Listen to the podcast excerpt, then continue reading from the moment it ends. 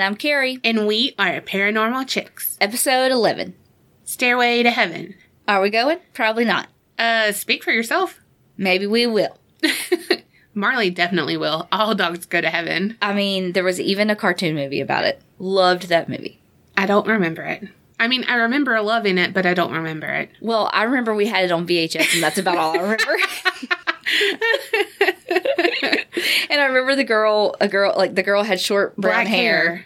Okay, sure. black, brown. Dark. This is why Dark hair. eyewitnesses don't work. Every time I hear 11 now, all I think is Stranger Things. I didn't even think of that. Wasn't there something that was like 11 and Slevin or something like that? Slevin? 11, it was a movie with Josh Hartnett, I think. It's lucky number Slevin. Oh. Okay, so last week in the Facebook group, Jenny posted about um she said she was out of town and was like in a hotel room listening to the Black Eyed Kids Uh huh.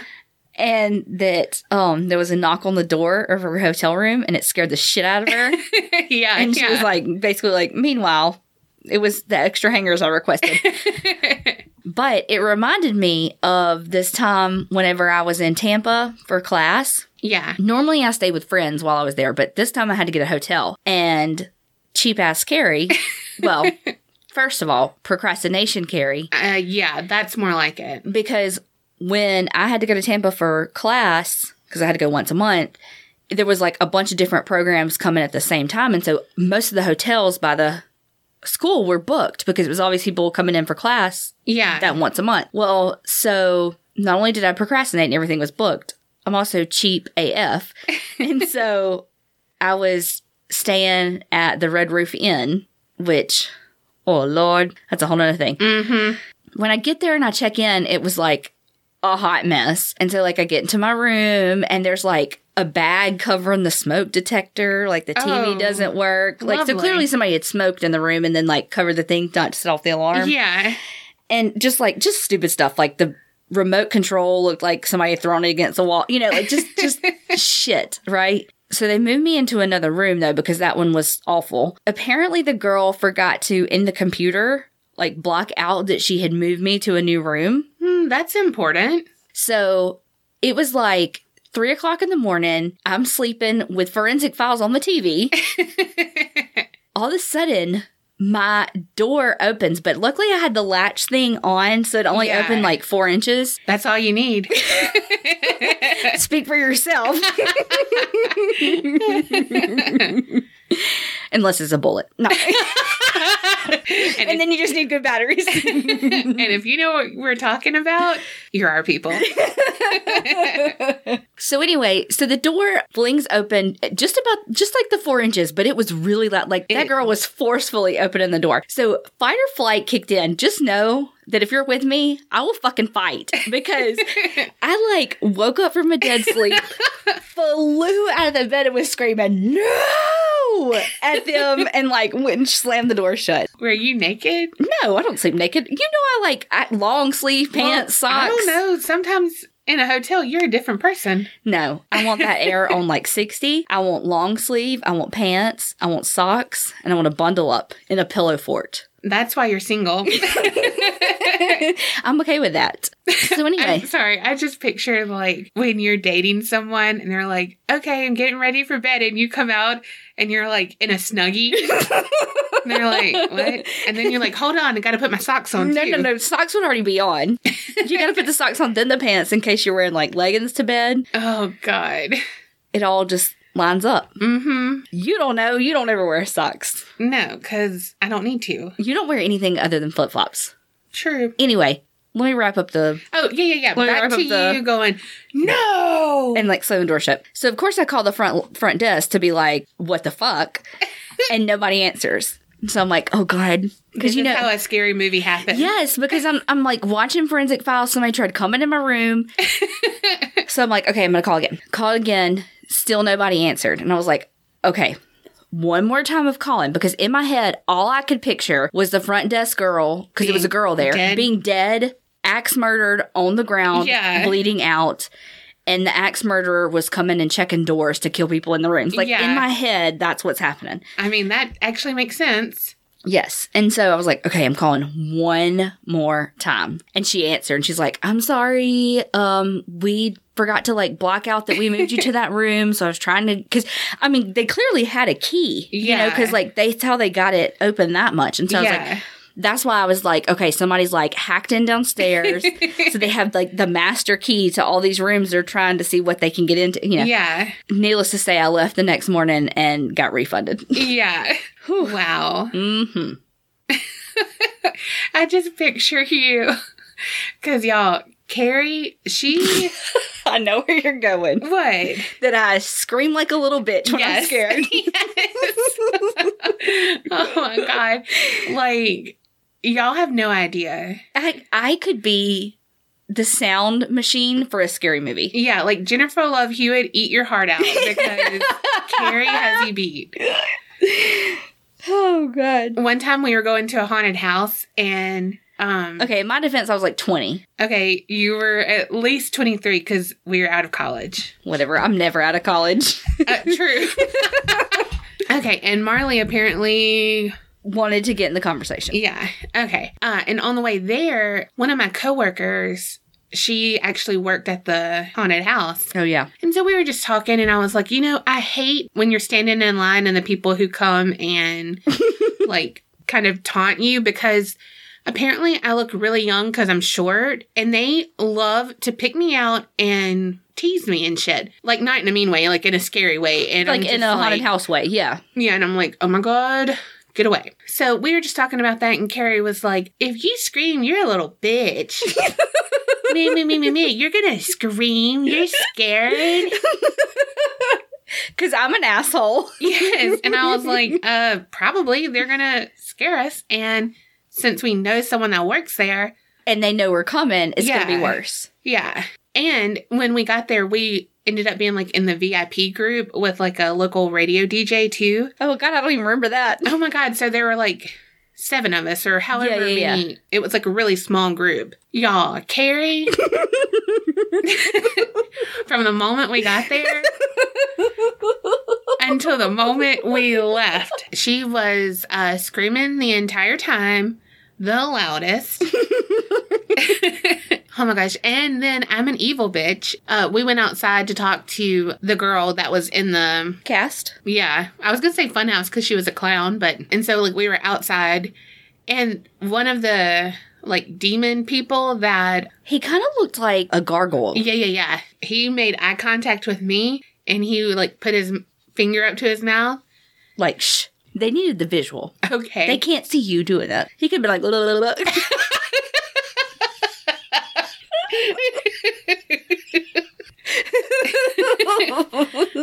but yeah, so um then he like ran up and scared her. no, you like did your eyes to like get me. No, no, no. He, yeah, he was like looking at you though, because you were the bitch that was screaming every time. So he knew who to get. they like radioed like bloop bloop. Hey, get the blonde. But then, uh, so she screams and we all laugh. And then he looks at me again and I'm like, mm hmm, give him the eye, like, Do it again. you go right ahead. I ain't gonna say anything. And got her again. God, I was such a little bit. and I'm okay with it. I'll admit it now. hmm I tried to be all badass. I wasn't. oh, one more thing before we start the stories. Okay.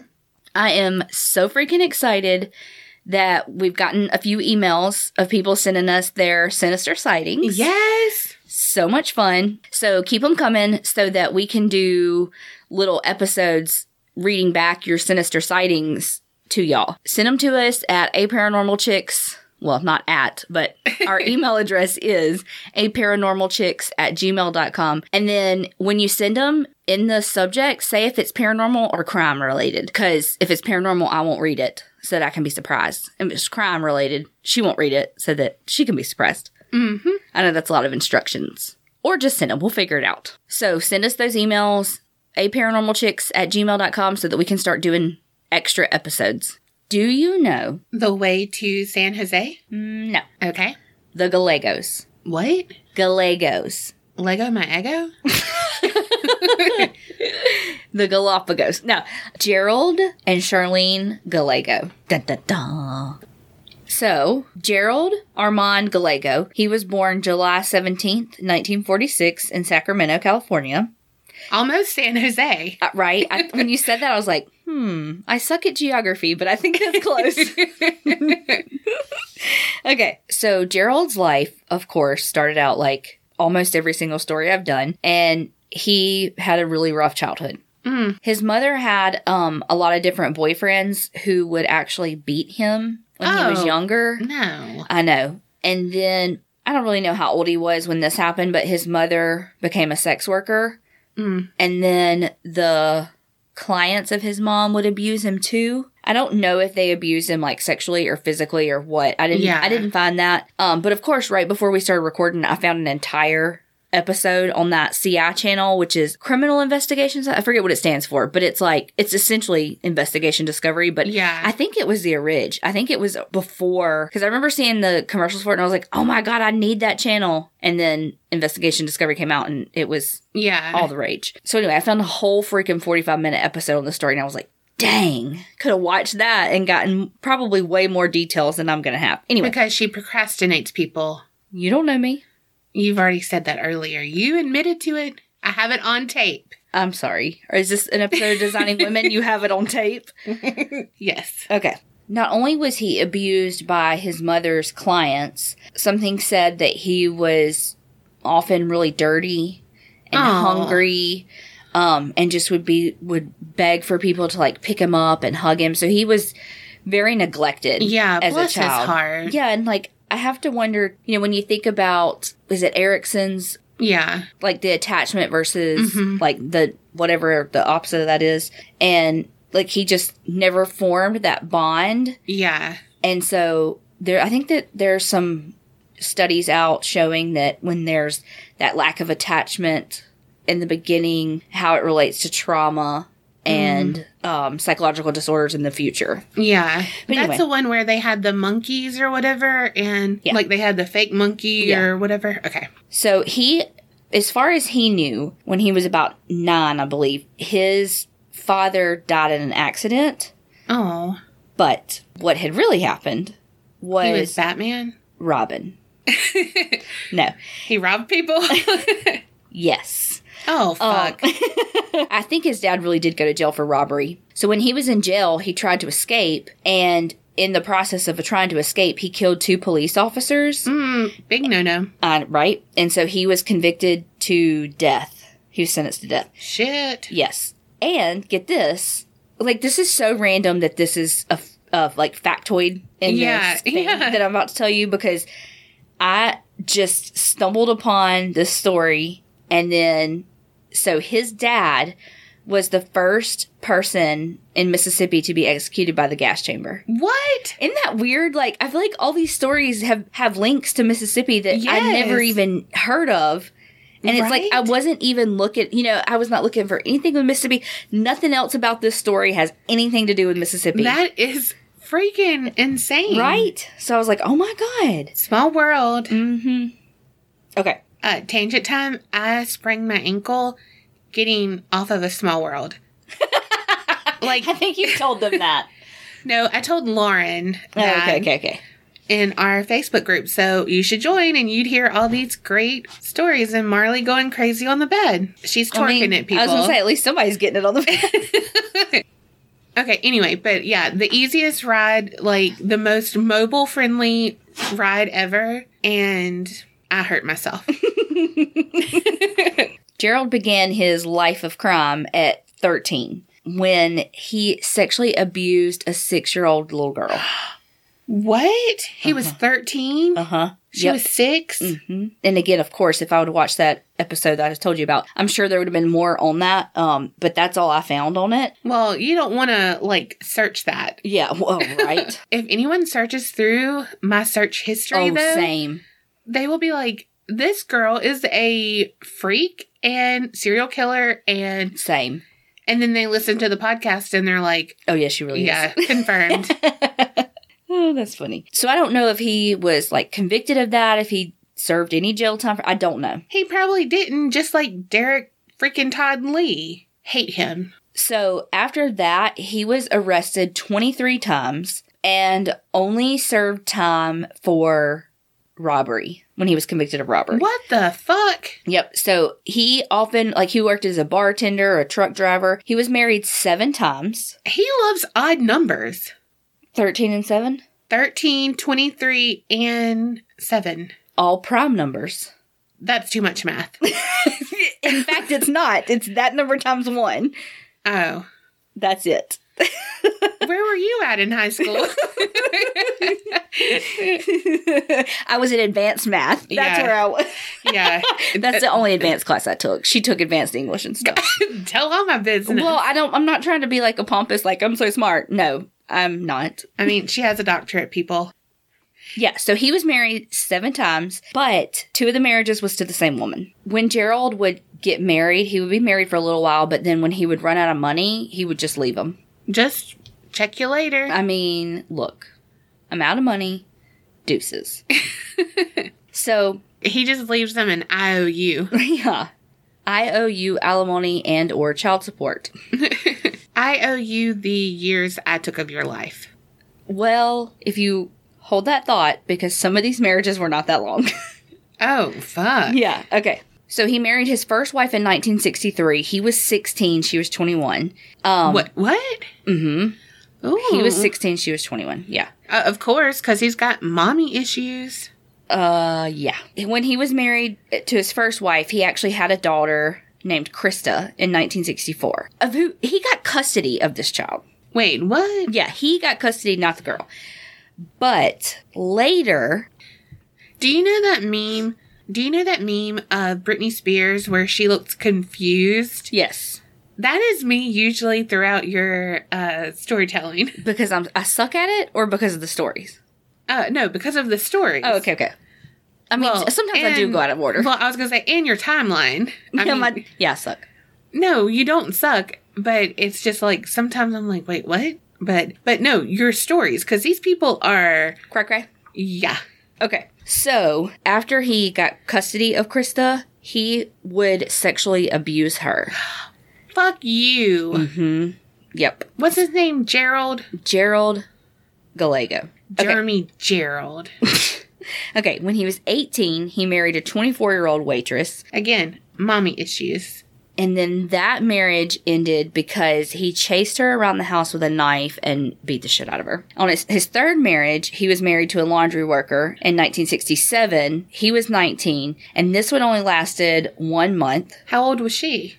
It didn't say. Because he would beat her and like kick her and stuff all the time. Oh my gosh. Then he married his fourth wife in 1969.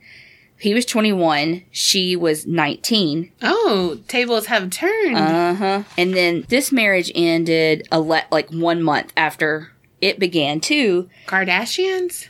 Damn. But this time she was pregnant when they got divorced, and her family would often say like he was like Dr. Jekyll and Mr. Hyde because just of his split Yeah. personality. But Which is how abusers are. yeah, and so the daughter that he had with this wife doesn't even know that he's her father. Like to this day, doesn't know. And then Well, she does now. now, his fifth wife was 19 years old. She was also a laundry worker. So I wonder, like, how he met two laundry workers. Like, did he meet them one because of the other, or did he, like, was he like a truck driver that delivered the, you know, like how they meet? Like, that's interesting that it was two laundry workers. All I can picture is uh Willy Wonka and Uh-huh. it's Charlie's mom and Yes. she's like, Cheer up, Charlie. oh, God, the worst song of that whole movie. Yes.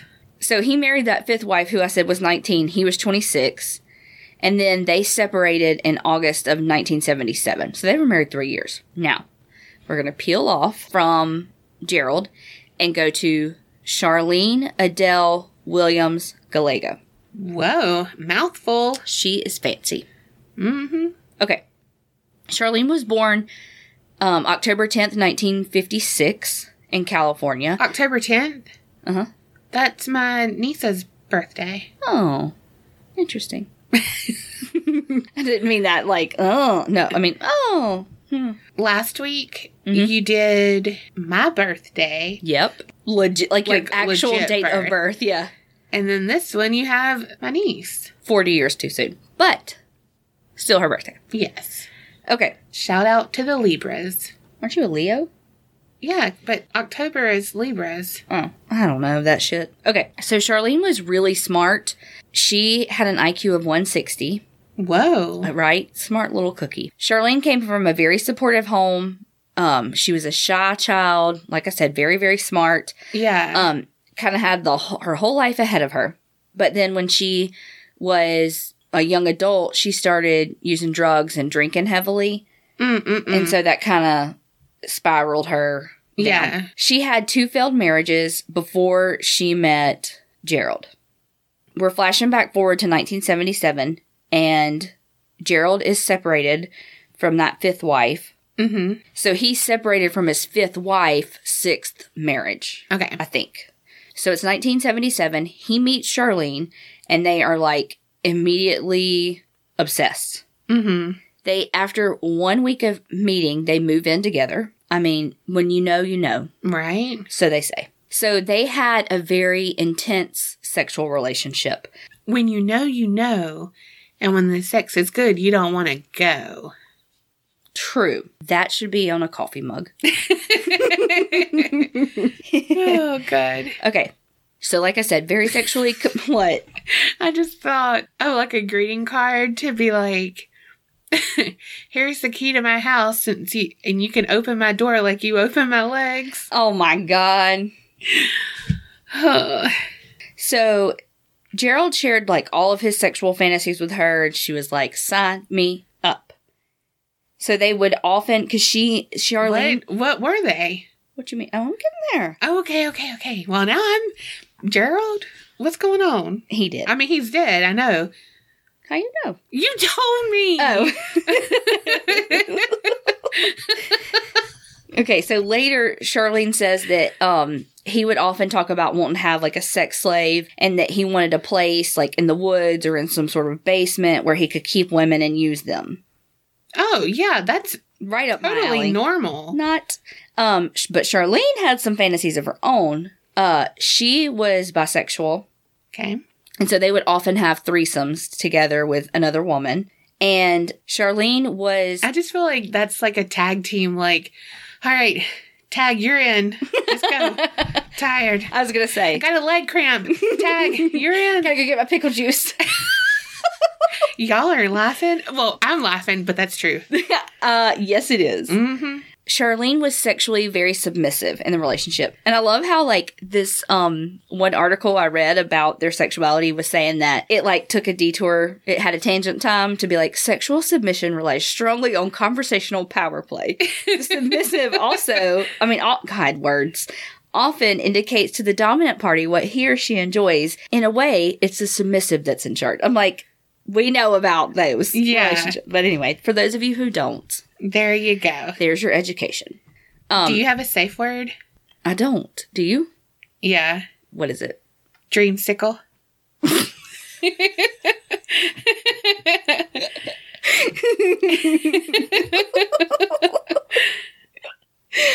Oh my god, that is great. Did you just make that up? Yeah. Okay.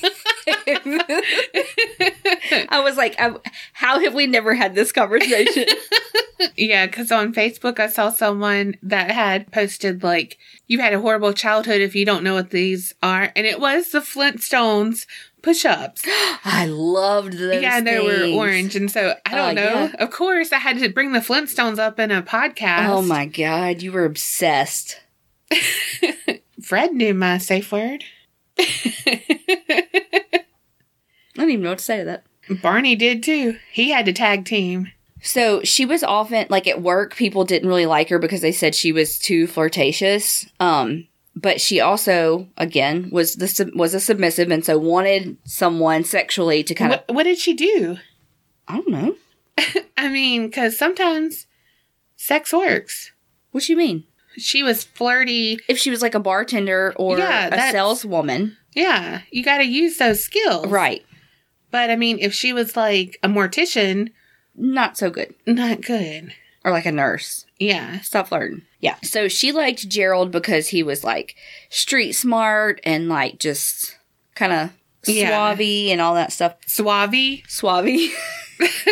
Oh, Suave. Suaves? I don't know. No, I'm just kidding. Oh, you that suave type. like suave-ish. After Gerald and Charlene had been together for a little while, a couple of months, um, he brought home a 16-year-old dancer, and they had a threesome together. Wow, so she likes some young too. Apparently, he was very particular about the rules during the threesome. So the women could only touch him; they couldn't be sexual together. Yeah. they could only touch him. So really, it was just like two girls, one guy.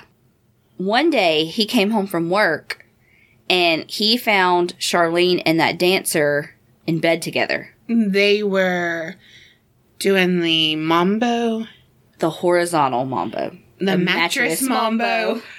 okay. So he was pissed. He grabbed the, the dancer out of the bed, threw her out an open window. I don't know what from what floor. Don't ask. Then he beat the crap out of Charlene.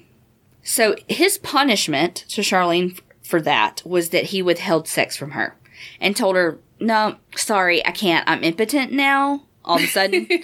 and so, mm, we can't really. And so it was like a lot of stuff said. That is so funny. Like, sorry, my dick doesn't work now. Well, a lot of stuff said that he wasn't attracted to her anymore, like based on his sexual sadism, that Mm. like he wasn't attracted to her anymore because she wasn't fully dependent on him for Yeah. her sexual pleasure. Yeah. And so he was like, Mm-mm, I'm done. I, I'm done with you Yeah. because you don't need me anymore. Poor Charlene. So I mean, she's nasty too for doing it with a 16 year old. But I mean, a girl has needs. Right. Okay, so I did get a timeline thing wrong. Imagine that. Britney Spears moment. Okay, so it was actually when he was with Charlene that he sodomized his 14 year old daughter and her friend. Oh, he got a twofer. And Charlene knew about it. Oh, no. So it's not like there's nothing that says that, that whether she was in the room or just knew about it, we don't know. Well, it doesn't matter. I know, but I'm saying like was she like a participant in like the actual act or did she just a participant because she was a bystander that did nothing? You know what I mean? I- Yeah. which I mean, although it's the same thing, it's different. No, yeah, completely. I mean, either way, nothing was done about it. Yeah. But did she actively participate or was it just like a passive involvement? Anyway. Gerald is grimy, Mm-hmm. germy, Uh-huh. Got any more G's? gross, Gruesome. gruesome. We're all out of alliteration. I'll come back in a minute. okay. So again, I, I know that there's more details that Grotesque. Oh, good one. Okay. Well, we're just gonna pop out and say those. No. Um. So I know there's more details to that whole process of him with his daughter and all that, but no one we're wants not. to hear We're not gonna. Yeah, we're not gonna go into Ugh. that. Okay. So That is so fucking sick. first of all, your own daughter Yes. and her poor friend. Bless it. All I think about is Green Mile. God, that comes up like every episode too. Because it's the best movie ever. yes. Um, when he's like, they kill him with their love, boss. Yes. So sad. You know, I hate that guy who played Uh huh. uh Wild Bill or Yep. whatever. Yep. and he won a um Oscar, I think, for the two billboards outside of whatever that state was, um, or not state, uh, North Dakota. I, I don't know. I'm having a Britney Spears moment. I don't know what the hell you're talking about. You Was it a movie? Yeah, Oscars. Oh yeah. Yeah, and it had that like ugh, anyway. Um, but like her daughter went missing or something, and like no one was doing anything about it, so she bought billboards. Oh. but I think he was like the sheriff. I don't know. I haven't watched it yet. But anyway, his name's Sam something. But uh he got an Oscar and I was like, ew, you are terrible. And I was like, wait, wait, wait. That's not him. But he looks like the same. Yes. And all I can just oh Yes. that movie ruined me on him. And the guy who played uh Percy. Okay, but the guy that played Percy, you is really actually creepy in real Oh life. my god. He married that. What was she like? Sixteen? Oh, did you see those pictures? They were the most awkward damn pictures and stuff. She like, straight did that just for fame. yeah, He did that to be a creepy old man. yeah. Ugh, I forgot about that. Yes. Okay. Sorry. Tangent time went a long time. Gerald was a bartender, and Charlene was like, you know what? I really think he's stuck in the his customers. Like he's because he's not having sex with me anymore. I know how he is. He's got to be getting it somewhere. Yeah. Well, I mean, he has a daughter. Nasty son Oh of a God. bitch. Oh God. Okay. So after they were together for about a year, he was like, Charlene, look, I need a pair of love slaves. I need a pair of new shoes and love slaves. And I'm gonna need you to go get them. Again, make us do all the fucking dirty work. hmm You know, and so okay, the theme throughout this whole story is going to be: Did she participate because she was truly terrified, or did she participate because she's a sexual sadist as well and willingly participated because she enjoyed it just as much, or was she truly fearful of her life and almost like a not like a Stockholm, but kind of like a Stockholm syndrome where Yeah. she's been brainwashed enough that she participates. So keep that in mind. oh. I'm keeping it because I'm like already talking to myself. okay. So on September 11th, your dad's birthday. And 9 11. Well, duh, but. Yeah, put your dad's birthday. That's where I was going. and my sister's uh, wedding. 1978. There were two teenagers, Rhonda Scheffler, she was 17, and Kippy Vaught was 16. They were at a mall in Sacramento, and Charlene chatted them up and was like, hey, come over here. You know, like they would often, for their victims, would either say, like, hey, let's go party, or like, I have a job for you to do, that kind of thing, Yeah. to abduct them. I hate when women abduct other women. Well, I mean, like, duh. But it's just like, you're a low down, dirty person. Like one of your own. We have enough threats upon us, and then, you know what I'm, I don't for know. for yeah, well because you prey on a woman's security in another woman. You know, Yeah. they find oh, you know what? They feel like they're finding safety in you and Yeah. that it's okay, and you use that to turn. on. I mean, same with let's say uh, anyone that would be that kind of safe space. Yeah. a physician, a priest, a pastor, Yeah. a psychologist, anything, anything that's supposed to be a safe space for you where Yeah. you should be able to let your guard down that turns on you like that is yeah. awful. Yes. Tangent time. Well, not really. Whatever. Kinda. Semi. Tangent. Tangish time. um, anyway, so I was watching a Lifetime movie because those still come on, but it was about a girl who got abducted Mhm. and a, this guy would act like he was going to abduct them, like make them fearful. And then his cohort uh, would be a woman and they would run and be like, she'd be like, what's going on? yeah, You know, and they're like, oh my God, this man, he's blah, blah, blah, blah, blah. And she's like, get in the car. Come on. no. Mhm.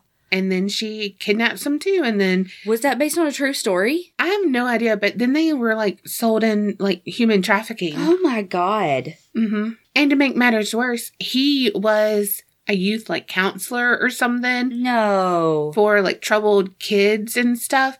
So that's like how he knew a lot. Like he got a lot of his victims from that. Yeah. because I mean, when he was like going to kidnap them, he would, you know, have like a hoodie on and Yeah. all that. They didn't know who he was.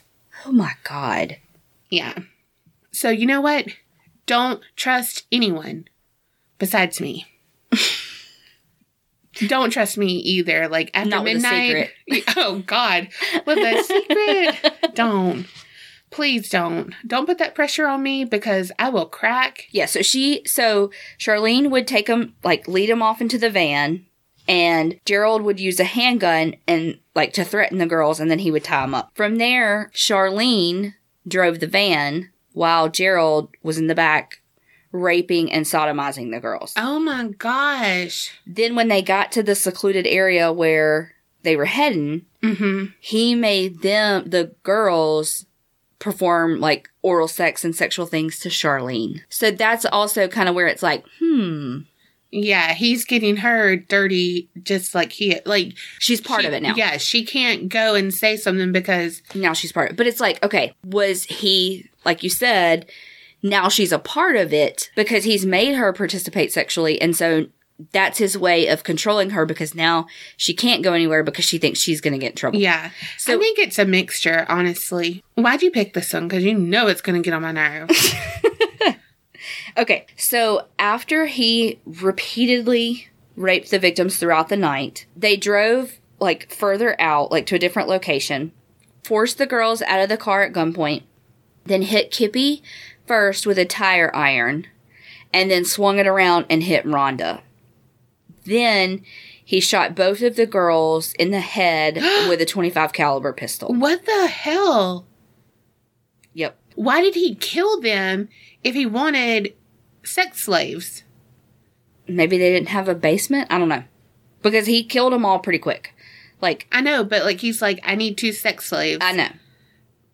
But that's not how he, that's not what, what he does in his killings. yeah. He just kills them quickly. he's just stupid. Well, you're trying to put logic on the illogical. I know. So when he was walking back to the van, he saw one of the victims move, which ended up being Kippy. And oh gosh. because the bullet just grazed her skull. And so he went back and shot her three times. Again with the odd fucking number. A prime number at that. Mm-hmm. One times three equals three. I know that now. Okay, so after they had Every time you say after, all I think about is after these messages. we'll be right back. Yes. Um, okay. One of the articles said, now joined in crime, Gerald and Charlene married just weeks after they committed their first murders. Wow. Yeah. So, so about eight months later, um, June 24th of 1979, The newlyweds. yes, Brenda Judd, who was 14, and Sandra Colley, who was 13, Oh, no, no, no. Mhm. were at a county fair in Reno, Nevada, when Charlene lured the girls to the van because she told them that they would be able to go make some money just like passing out different like pamphlets and stuff. Yeah. And so she got them in the van and she drove northeast out of Reno on I 80, where again in the back of the van, Gerald is repeatedly raping the girls oh as Oh she like gosh. watches in the rearview mirror. So then she parks the van in a desolate area just like before. So over the next hours, again, just as before, Gerald took a little rest break and watched as Charlene forced the girls to perform sexual acts on her. Th- I hate this story. Uh huh. So after that, he pulled a shovel from underneath the seat No. mhm, and pulled Sandra Colley out of the van, No. started taking her towards this dry creek bed, Oh my gosh. got it behind her, and swung the shovel. Why? Yep. Sh- uh, Charlene would later describe it as a loud splat like a flat rock hitting mud, Holy. And the- and the girl sank to her knees and slowly toppled over on her face. oh my gosh. Gerald then beat Brenda Judd, Brenda Judd, to death and dug a deep hole, putting their naked bodies into the hole and placing a rock over the grave. No.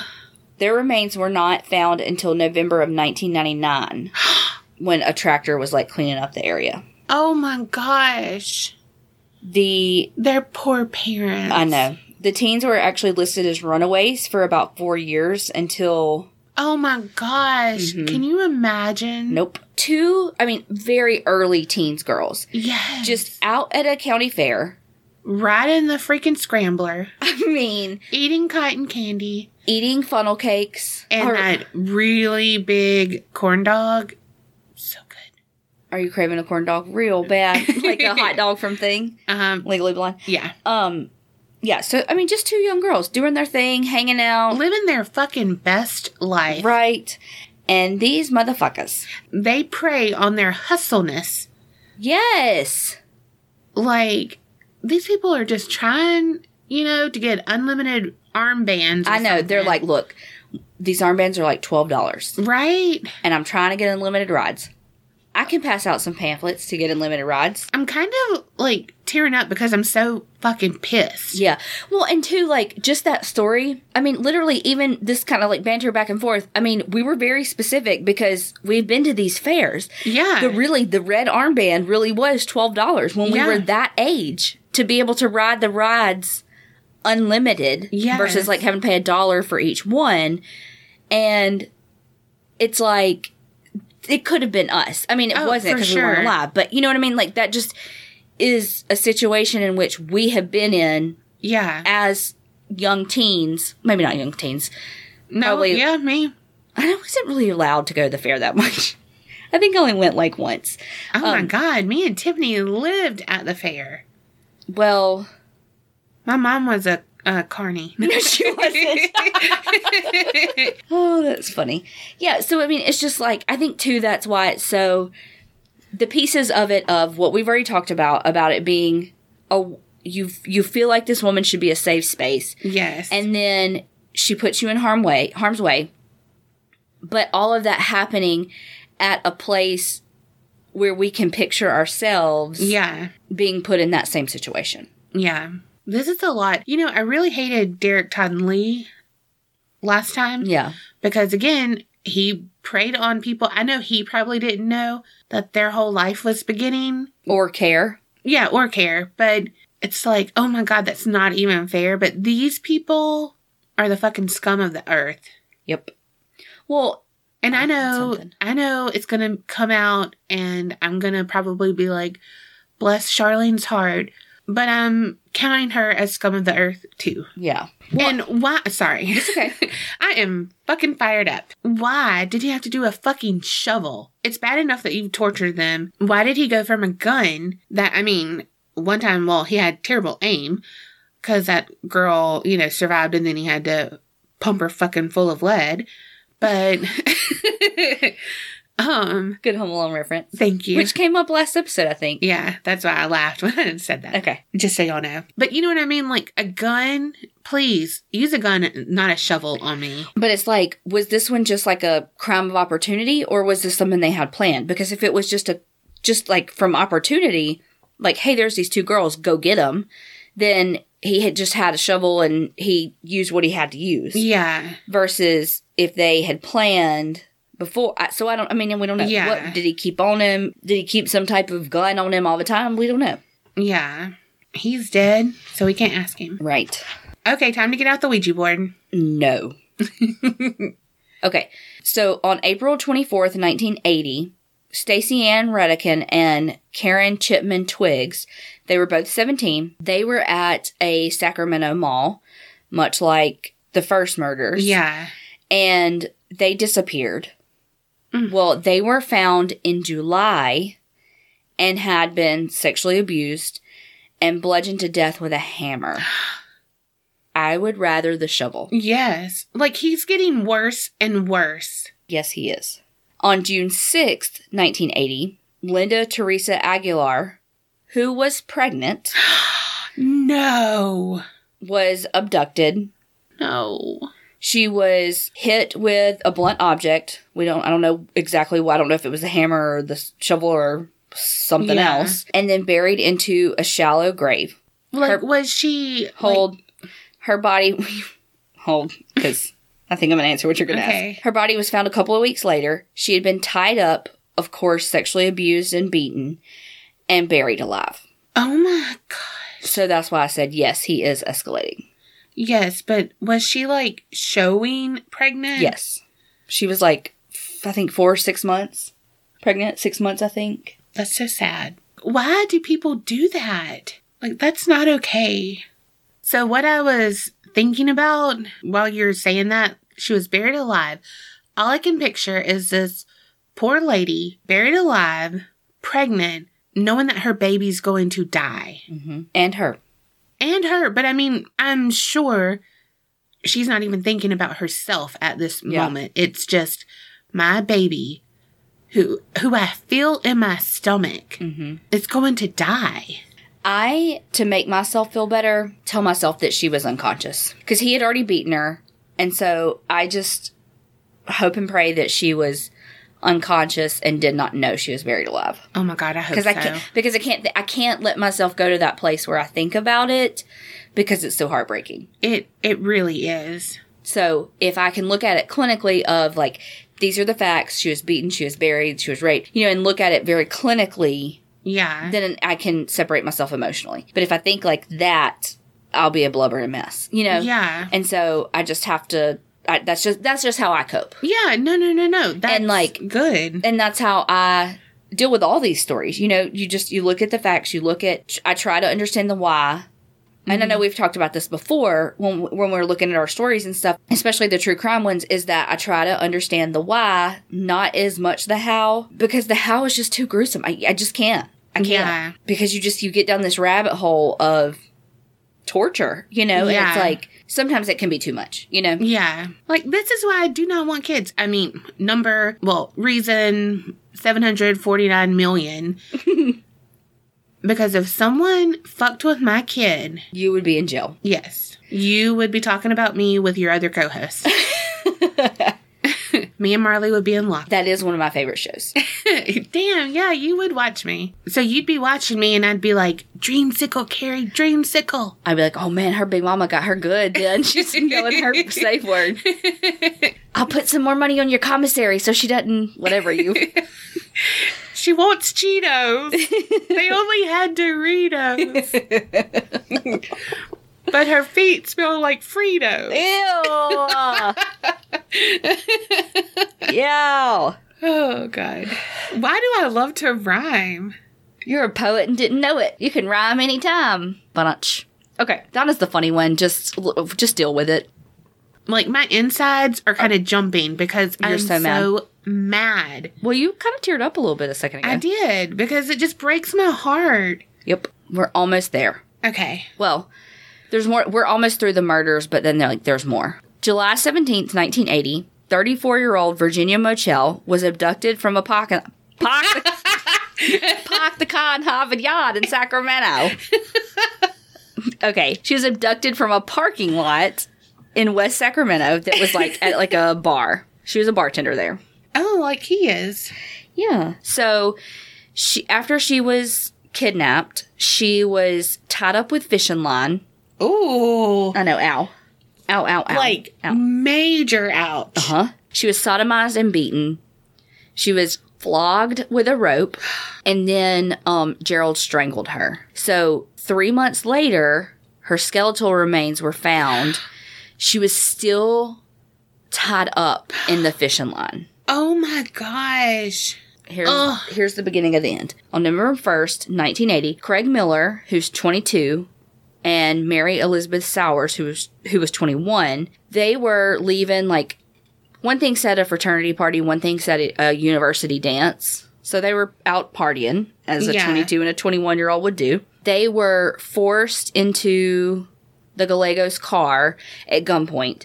And when they were being kidnapped, when they were being forced in the car, Yeah. some of their friends at the party saw it happen and got the license plate number. See something, say something. Yes, got the license plate number from the car and a description of the Gallegos. Awesome. So they, of course, took them away from the scene where they kidnapped them and took them to a, a kind of like remote area out by a lake. That's their MO. Mm-hmm. They he ordered they ordered Craig Miller out of the car and shot him. Oh gosh. Mm-hmm. I was hoping you'd say like they made it. No. So after they killed Craig Miller, they took Mary Elizabeth Sowers to, back to their apartment. And then, of course, when they got there, they sexually abused her, you know, raped her, beat her up, all that, all those things. Then they executed her. Oh my gosh. So Craig's Craig's body was found the very next day, and then but Mary's body wasn't found until later that month. So so when they they were kidnapped on November 1st. And so I'm just thinking like 20 like like the 29th or 30th. is kind of what I'm picturing. Just really late November is when they found her body. She had been shot 3 times and was dumped in a ditch. Odd number. The Illuminati is watching. For real. So, like I said, the friends of them saw them getting um, abducted and got the license plate number. So, Charlene's parents had been wiring them money um, just because they're nice parents and they kind of, like I said, I think I said earlier, she kind of came from like a middle class family. I don't think you I said didn't that. say that. Yeah, it was like a it was like a very middle class family. She had a good childhood, you know. So they're like, let's wire her some money. She and her little husband need it, kind of thing. So the Gallegos were at a Western Union office to get the money when police had figured out that it was them based on the license plate and swarmed in and arrested them. Good. So initially, Gerald and Charlene pled not guilty to the kidnapping and murder charges. Eventually, prosecutors were able to convince Charlene to testify against Gerald for a reduced sentence. Mm-hmm. So, you ready for it? Her prison sentence was 16 years and 8 months for 10 murders. So, this bitch kills with her husband 10 fucking people and gets 16 years and 8 months. Why is that an even number? Well, I. I mean, no, that's completely shitty. yeah. If he gets an odd number, I swear to God, I'm out of here. I'm going to nope this all the way to my living room. Okay. In June of 1983, he Gerald was found guilty of murdering Craig Miller and Mary Elizabeth Sowers. Ooh, 1983, odd fucking number. Yes. He was sentenced to death by the gas chamber and sent to San Quentin prison in California. He was found guilty of the murder and aggravated kidnapping of Karen Twiggs and Stacy Redican in Nevada. Mm-hmm. And he was sentenced to death there as well. It only took him four hours to deliberate. You're going to die here and here. Yes. So let me back up a little bit too about like how long the jury's deliberated because there's some discrepancies in the research that I did. So one of the articles says in California when they that's when they tried him or that is where they tried him for Craig Miller and and Mary Elizabeth Sowers case deliberated for 3 days. Three, odd number. May of 1983. So 5 Five, 1983. The Nevada trial was um, the one that I said they took four hours. Well, this ref- or resource said that that only took them two hours. So, I mean, two hours, four hours, either way, Yeah. he's convicted to death. All right. So in 1997, Charlene uh, completed her sentence and was released. odd year. Uh huh. And July 7. Oh, oh. Mm-hmm. We've uncovered a mystery. Okay, in 2002, Gerald Gallego died of cancer in the Nevada prison while Man. awaiting execution. Cancer fucks everything up. Why couldn't it be 2003? Why couldn't he have actually been put to death instead of, you know what I mean? It's yeah. oh, totally. like, what, uh, like, I'm not saying yay or nay on the death penalty in that. I'm saying, like, his sentence wasn't carried out because he died of cancer before. You know, Yeah. that's in 2002. So he sat on death row, well, I guess, yeah, from 84 to 2002. Wow. When Charlene was released from Nevada's Women's Correctional Facility on June 17th, she Odd number. yes, she was so actually all odd numbers because it was 1997. So it was 717 1997. 777. Whoa. Mm-hmm. It was her lucky day. I mean, take me to the casino. so there was so much like publicity and just shit surrounding her release that they actually had to do put a female deputy dressed up as her and like put her on a, a van to go outside the prison at like eight o'clock that morning. Yeah, like a as a decoy. yeah, because like all the journalists and stuff out there Yeah. when really she had already left at 6 a.m. and the location that of like where she went, only her attorney knew. And like the mm. only people that knew she was leaving at 6 a.m. were obviously her attorney, the warden, and then like the three deputies that took her out of the jail. She did an interview with a journalist. I think this was about maybe in like the early middle 2000s. okay. And she was saying that when she first went to prison, she said, I truly believed I deserved the death penalty, even though there was no evidence against me. I knew somebody had to take responsibility for everything, and I know he wouldn't. Okay. So, okay. She's a martyr. No, she's a murderer. So, like, she would talked about how when she first met Gerald and how, like, he didn't even try to kiss me. He just, like, sent me flowers the next day. And that she said he portrayed to her parents that he was, like, the super family guy. And then she said, it, like, soon after that kind of Dr. Jekyll and Mr. Hyde thing where it felt like she was like sinking in a mud puddle that she couldn't see her way out of. Yeah. And she said that like he eliminated things in her life piece by piece, person by person until all I had around me were members of his family, and they're all like him, every one of them. Prison was freedom compared to being with him. When they started the rapes and the murders, she said that she didn't escape because she believed that um, Gerald would hunt her down, even if she went to the police. And then she said, There were victims who died and there were victims who lived. It's taken me a hell of a long time to realize I'm one of the ones that lived. I mean, I can see what she's saying, but Yeah. because I mean, in actuality, he was a victim of his childhood too, Mm hmm. but he's still an asshat, and you know, Yeah. Okay. So part of her plea deal was that she got the minimum for first degree murder, which was, like I said, the 16 years and eight months for both Nevada and California. okay, Those sentences were to run concurrently. mm-hmm, So technically, she play, she um, pleaded guilty to two counts of first degree murder in California and one count of second degree murder in Nevada. So in Nevada, she was going to be released early after just like six years of serving for good behavior. wow, But California was like, if you don't finish, if you get out at six years, you have to come here and finish that 16 years and eight months because these are supposed to be served concurrently. yeah, Just because they let you out for good behavior doesn't mean we are. And so she was scared that going to California prison that Gerald had more connections there and that he was going to like carry out his threats on her life. yeah, well, Um, because she turned on him, Yeah. And so she pled guilty or pleaded guilty to another second degree murder charge in Nevada so that she could spend another six years in jail there mm-hmm, and not, like, you know, have to deal with it. mm-hmm, So she, since being out, she's changed her name. The- oh, this is the part I forgot. This is the part I forgot.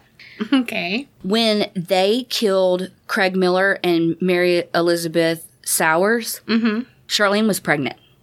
Whoa, hmm She and like the pictures that we have for the show notes, like when she's being arraigned and stuff, she's pregnant, like Yeah. clearly pregnant, and so she had the baby in jail, obviously, mm-hmm, and I I believe her parents got custody of the child. So after she got out, she changed her name and everything because she couldn't live that life anymore. Yeah, her big thing now is that she wants to help prevent women who have been abused and all of that from going through the same things that she did. She talked about wanting to start a hotline, kind of like a 911 for battered women, but she's like, even though they'll probably be too fear- fearful to use it because I was, kind of thing. But she says, Gerald didn't kill me. I didn't get the death penalty. God, for some reason, decided I need to be here. And it's to help other people. The past can't be undone, but the future can be helped. And so she's just like trying to adjust back to life on the outside.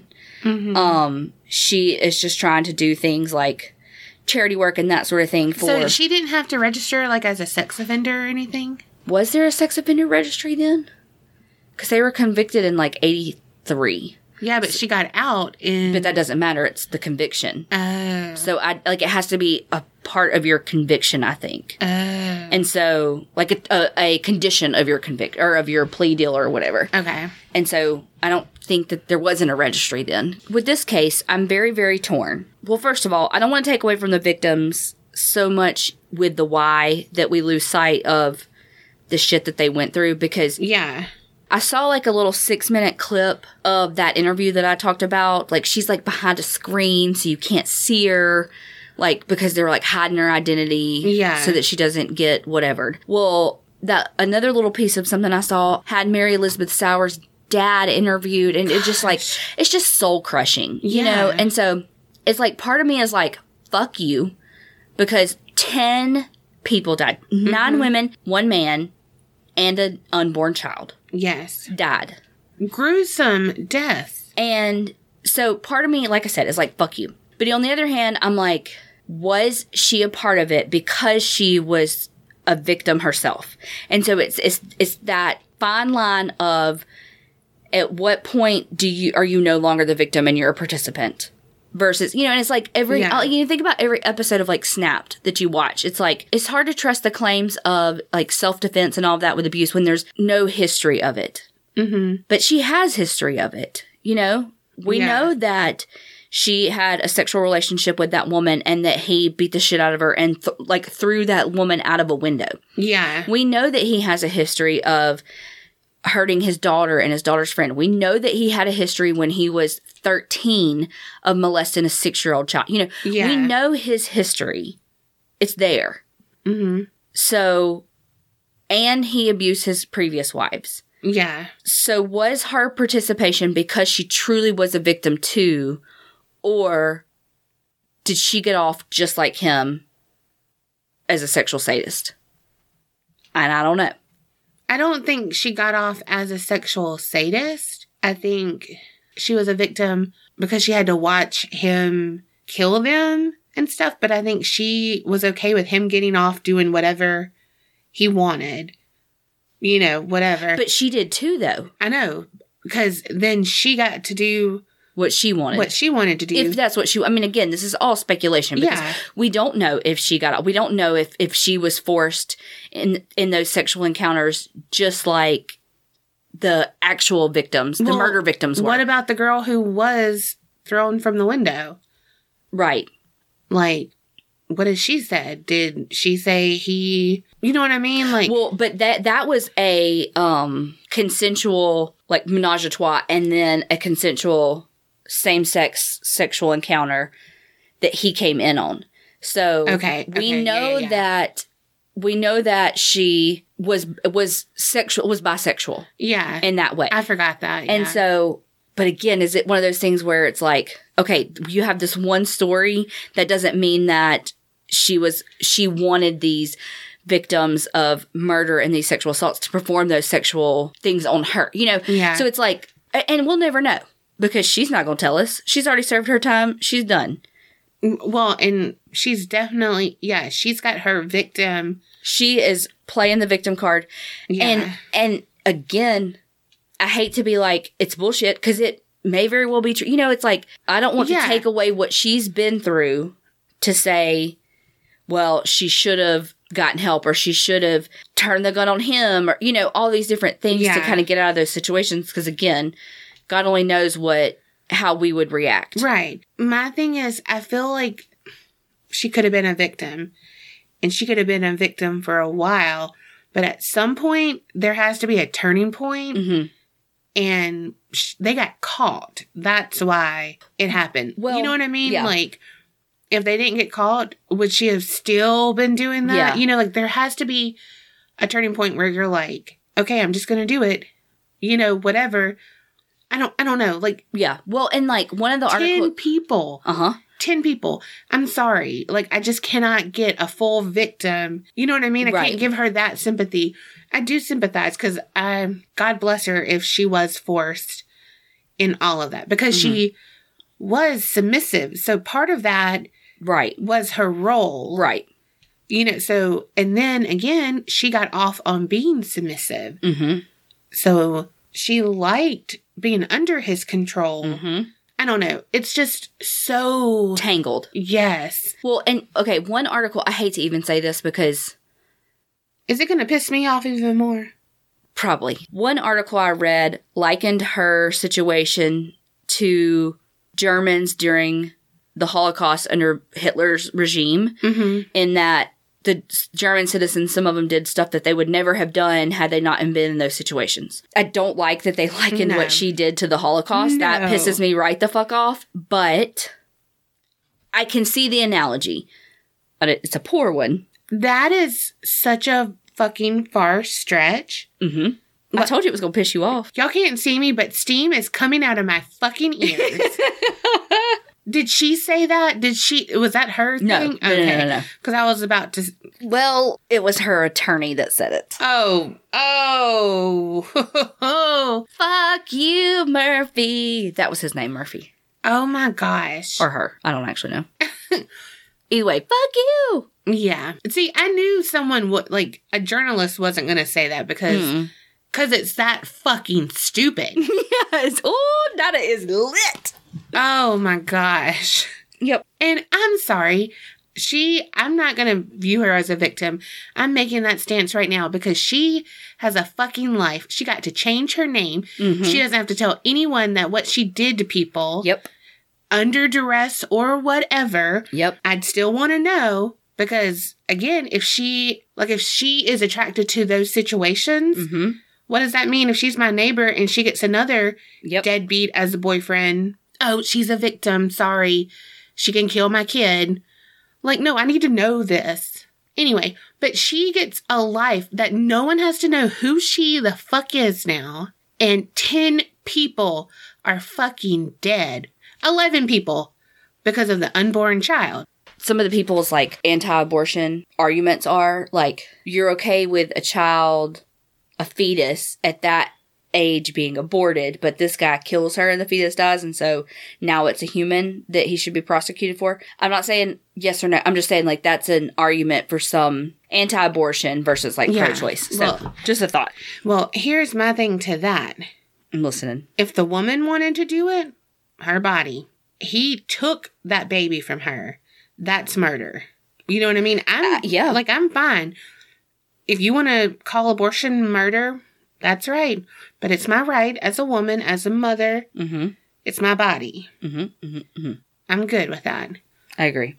But for you to try to use that against me, not you, but Yeah, yeah, yeah. You in general. yeah. You know what I mean? Like it matters when that life is taken without the mother's consent. Yep. That's what I feel like. Because the baby is part of the mother. It is so fucking true that the monsters who live among us are way more terrifying. Than anything. Mm-hmm. Mm-hmm. Mm-hmm. if you do look them up and you're like, huh, why do they have an alias? Hers was Charlene Feil and his was Stephen Feil. And that was because when it was found out that he had molested his daughter, um, I think it was his daughter's stepdad. I'm a little fuzzy on those details, but like came after him with a gun and was like, we're calling the police because they found out. That's when when Charlene and Gerald took off to Nevada to get married, and they got married under those under that alias name. So anyway, I just because I saw a, a another picture of them like with their like wanted posters basically, Mm-hmm. and it had those aliases, and that's why. So want people to be like, "Where'd that? Where that whole section's missing of the story?" Yeah. But there's a lot of details to this, obviously, that we didn't go through because I knew that the conversation of her was going to be long. Mm-hmm. Like, this is my least favorite story in a good way because it, It makes you mad. It makes you think. It makes you, yeah. yeah. I just don't think it's fair. I agree. 16 years to me for for murder, 10 fucking counts. And people who fucking do weed is are you know they die in fucking prison. Yep. And that and that right there is the problem with our justice system. Yes. The quote unquote war on drugs has overpopulated the prisons Mhm.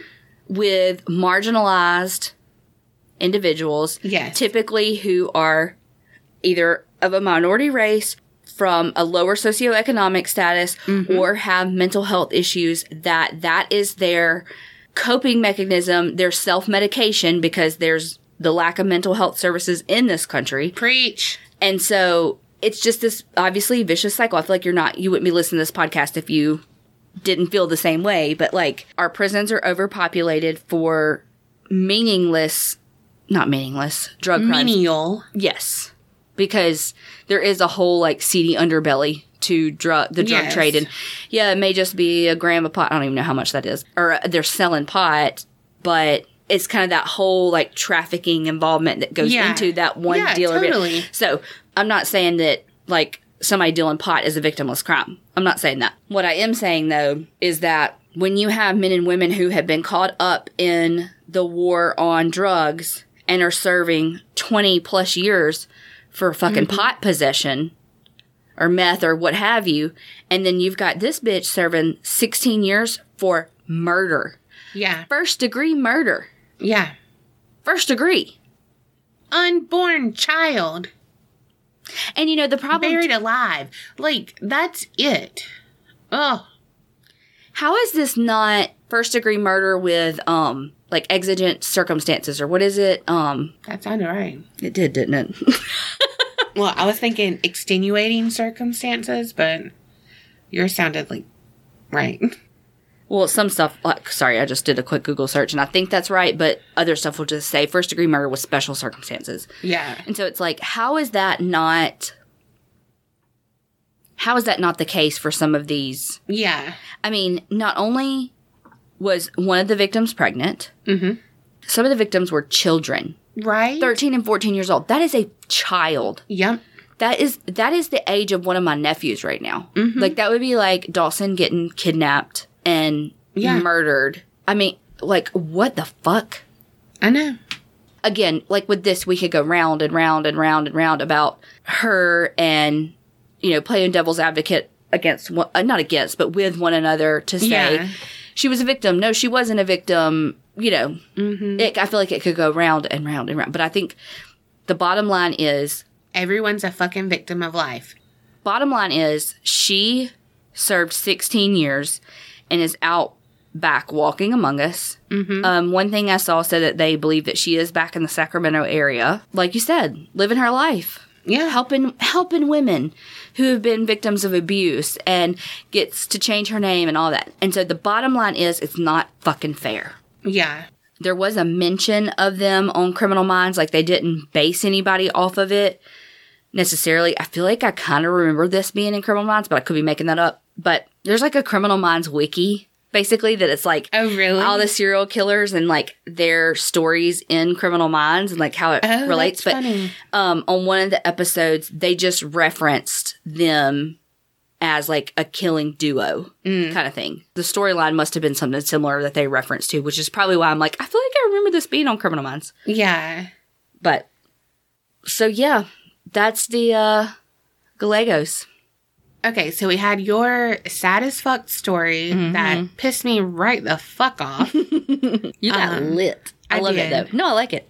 it's not a bad thing. okay, this one, it's gonna be sad too. Damn. so get your Prozac, your Lexapro. I take Zoloft. Okay, you're not gonna like this one because you you have to think about it. Hmm. Intriguing. no, it's folklore. So it's Fake. News. um yes. well, it just is so interesting to see like what people thought back in the day, like Yeah. what Yeah. they really believed. Mm-hmm. And thank God I live here, like now, in this moment. Yeah. Even just like at the Waverly Hospital, Yeah. you know, like those practices. Oh my gosh. I know. I always think about that. Like, what are we going to look back on in 50 and 100 years and go, what the hell were we Yeah. thinking? It's going to be like for uh, open heart surgery when they would crack open the chest and Yeah. stuff. I mean, it, we're already Already moving, moving away from it. Yeah. Yeah. With the TAVR and stuff. Well, But so, like, you know, I mean, your great grandkids are probably going to be like, and they tore open the chest and they had to do, you know what Yeah. I mean? true. hmm And I think, like, with the food and stuff, with the genetically modified food and Oh, stuff, they're going to be like, what the fuck? Yeah. No wonder you all died of cancer. They're going to be like, it's been a thousand years and that chicken nugget is still edible, yeah. but not edible. But not you.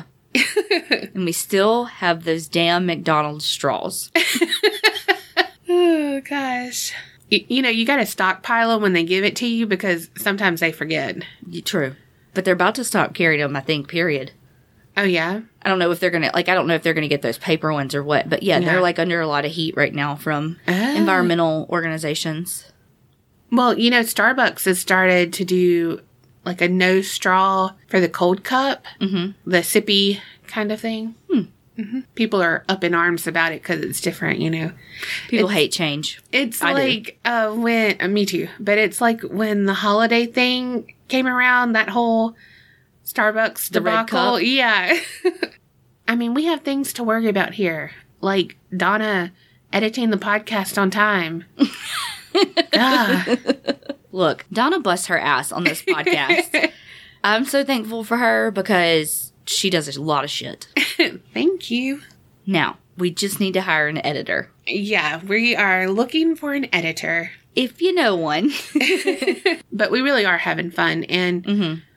I want an editor so that frees up more of my time so I can talk to y'all more, do graphics, because that's like my favorite thing in the whole wide world. If you're not following us on Instagram, you are missing out. Yeah, we have some good shit on there. Oh, yeah. And by we, I mean Donna posts some good shit.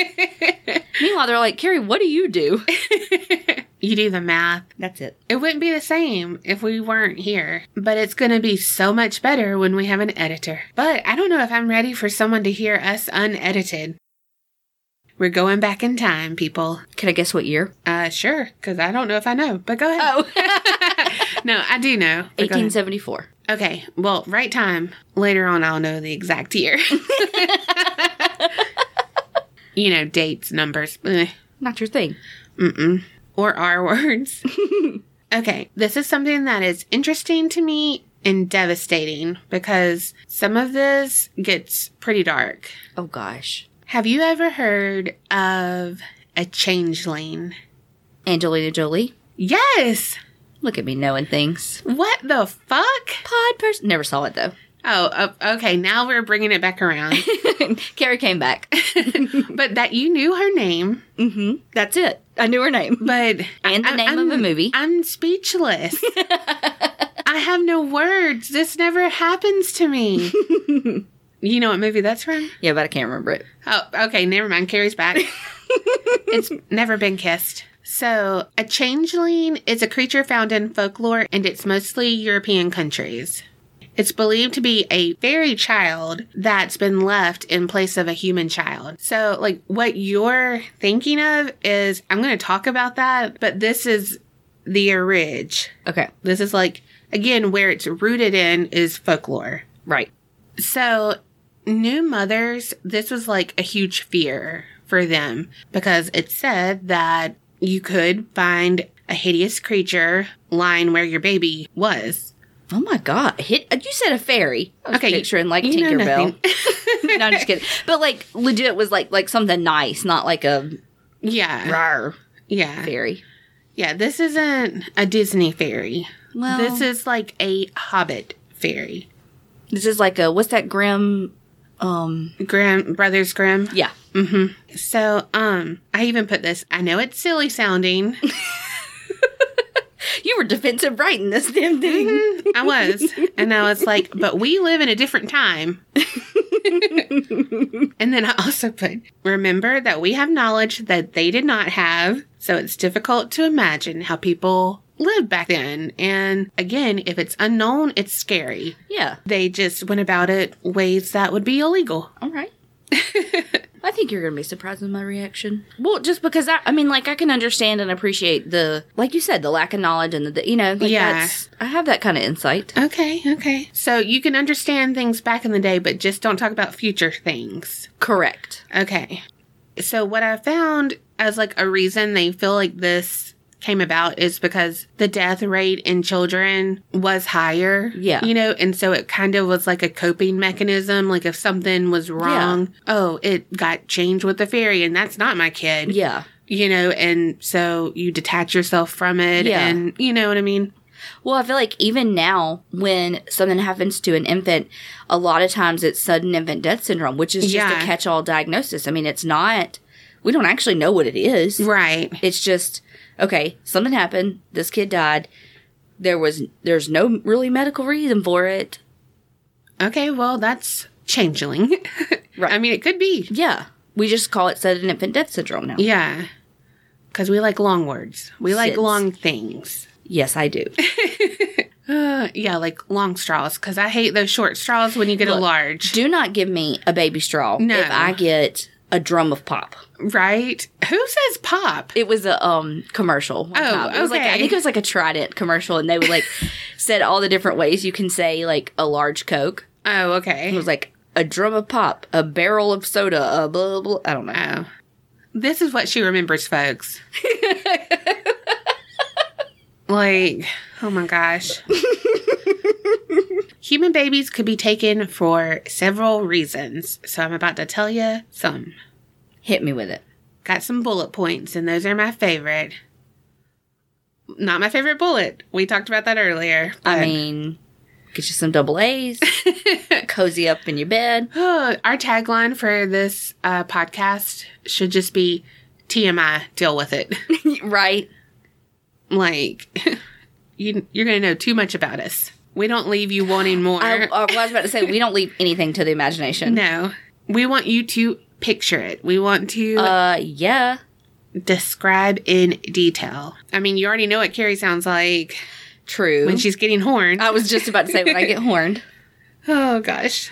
Okay, number one would be to replace an unattractive fairy child or one that's sick.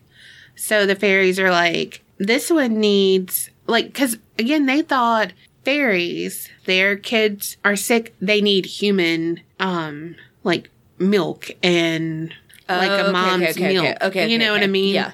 So switch the kids out for a little while. Get Yeah. it healthy from the breast milk or whatever, and then switch it back. Yeah. Got it.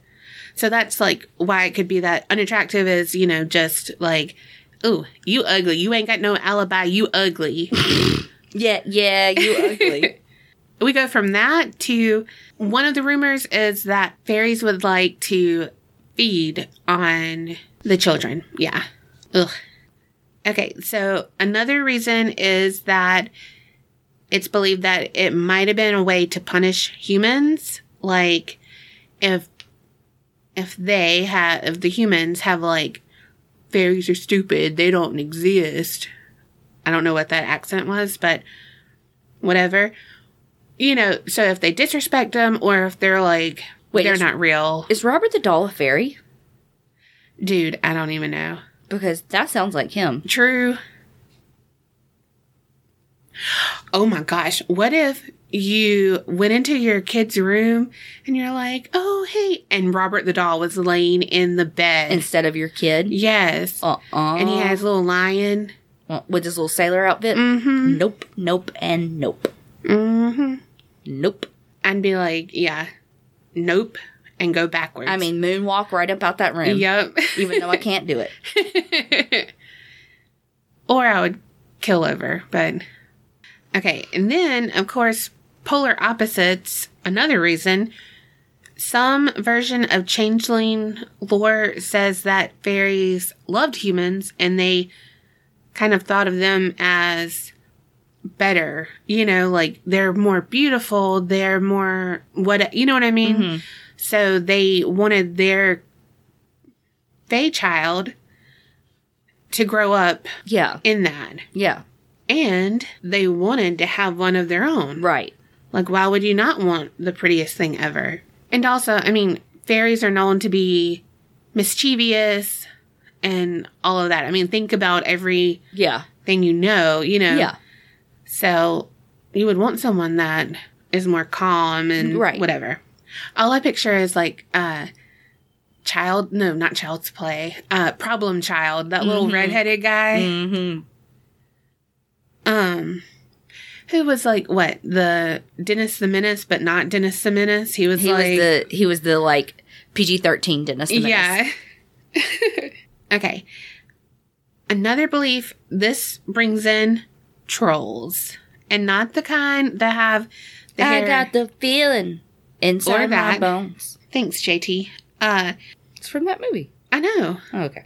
I mean, I got it, but I was trying to do like the other troll, like our when we grew up, those trolls with like the little jewel in the belly, Yeah. which I had like so many of those. They were my pencil eraser things, like you can put them Uh huh. over it. thought I was so cool. Um, okay. Again, they thought it was better for their child to have a human upbringing. But like I was saying, they didn't think their children were like bad like the fairies did, but they wanted it to have that it's like a foreign exchange student or something, you know, like we want you to have this experience. Yeah. You know, like see And what the world has to to, us, yeah. offer. Yeah. Um also though with the trolls this was uh their thinking and it kind of went over to the fairies and stuff too but um they said that if a child was unbaptized it could be taken so if you baptized your children they sh- they have less of a chance. Yeah. you know, I mean, it's not hundred percent, but so again, it goes back to religion. You know, Right. Of course. Which is also probably mostly folklore where people But you know, it's people Yeah. trying to explain things and people trying to give meaning to things that may not necessarily have meaning and Yeah. you know, to kind of figure things out and make sense of things like oh if I pray for this, it might come true. Yeah, Whether you believe if you pray to God or to the earth or to Right. the moon or you know like no matter you know, I'm not calling out a religion, I'm saying just Yeah. in general, that's people's way of trying to make sense of their world. Mm-hmm. No, that's true. Thanks. Insightful. Told you I could be. I know. That's what I need. I'm low comedy. You're insightful. okay, and so here's a little sinister thing for you. Ready. The Scottish believe that the fairies did a deal with the devil. And so every seven years, they have to have a blood sacrifice Hmm. to him. And they're not going to sacrifice one of their own. Right. And so that they will abduct a child for that Gotcha. blood tithe. Okay, so in Ireland, they say that if you look at a baby with envy, it's called overlooking the baby, um, was dangerous and it endangered the baby or it endangered you and your baby or whatever. So they said that if you admired a woman or were envious of what she had and her child and all of that, like I guess the fairies could sense that and they're going to prey on that and kind of punish you. Yeah. So, uh, Or it was a way of the times to manage like a caste system to not be envious. You know what I mean? yeah. I mean, yeah. Yep. Okay. 10 signs that your child is a changeling. Number one, their name is Kerri. All right. For real, for real. If your child, oh my God, this could be you. if your child has unusual features or birthmarks, but I was just thinking like your freckles or something. Do you have any birthmarks? I have one on my stomach. You fucking changeling. um, I don't think I have a birth. Oh, well, no, I don't have a birthmark. I just have like a freckle in my ear or something. I have a freckle on the back side of my ear. Oh my god, you're my doppelganger. This could also be you. God, dog. That's why I can't remember anything. I'm a changeling. If they have an aversion to iron, you don't have an aversion, but you always need it. I definitely have a deficit. yes. This is me. If they're left handed, You know what? What? My parents switched me. Fuck. She is a changeling. That's why you actually like this topic. Oh god. You're telling me about my people. no, you're like, actually, I fact checked that already, and my m- grandmother said that's not true. okay, um, could also be you. You have a sudden streak of bad luck. My whole life is bad luck. no, so they're saying if you get a changeling, and if you Your notice, that's probably where it came from. No, so it'll say like, if you notice that, you know, your well, this is back in the day, so they didn't have cars, but like your car broke broke down, you locked your keys inside your house. Somebody stole your credit card. That kind Yeah, Of, yeah. all of that kind of piles up, and you're like, what the fuck is you know Yeah. Mercury in retrograde? no, you got a fucking changeling. so there's that. Um, could also be you. Oh God. Cries all the time. I do not. no, that's also me. I was gonna say. Also could be both of us. Oh God. Won't stop eating. Oh gosh. Now that's the damn truth. Give Bottom- me all of the food. Uh-huh, bottomless pit, party of two. Yeah. But yeah, so I so mean, I'm a changeling. Yeah, I mean, if eight out of ten, I mean, we haven't even got to the other ones. Oh shit, this is so. Oh my god, I have unlocked. My life. Yeah. Holy shit. Okay, seven. If your child starts misbehaving, I was a little shithead of a kid, wasn't mm-hmm. Um, still are. I? Oh, Uh, thanks for saying I'm little. oh, that's funny. Also, you unusually intelligent. That ain't me. It is. You're, you just don't have common sense. Book smart, you're all there. I'm really not though. You really are. So they're saying your child was dumb. And if he's like, if it's me and it's like, I know what a prime number is, you're like, oh fuck, changeling. like, be like, This quick, kid knows third grade math. quick, what's three plus one? And I'm like, four. Fuck. okay, number nine. Again, could be you. Aggressive or mean. oh yeah, that's me. Especially me before my Zoloft. Getting on Zoloft was like life changing for me. I yeah, highly recommend it if you if you need it. yeah. We are definitely uh, pro medication. Uh huh. because I take Lexapro. Okay, this is not really you, but could be sometimes. Unusually withdrawn. But yes, I can do that. Yeah, when you Because here's the thing. He- here's the thing, people. She wants to talk when she wants to talk, but if I try to talk, she don't want to talk sometimes. like she will come over to my house, get here, and I'm like, "Hey, what's up?" And she's like playing Candy Crush, and I'm like, "You don't want to talk? No, not yet." I'm like, "You came over to my house." what the hell? And then, like by this time, I'm like invested in something, and then she's like, "Oh, so." Blah blah blah blah blah blah. but. I have ADHD, so I'm like, bing, bing, bing. Okay, like that's why we work. Oh my god, that's great. You don't know me at all. Okay, so how do you get your baby back? I want my baby back, baby back, baby back, Chili's. baby back ribs. Barbecue sauce. Sponsored. No, I'm just kidding. that was not a commercial, Skippers. The Brothers Grimm, since you brought that up, Well, isn't that weird? uh, sure, changeling. Trying to throw me off. oh, how did I happen to know that?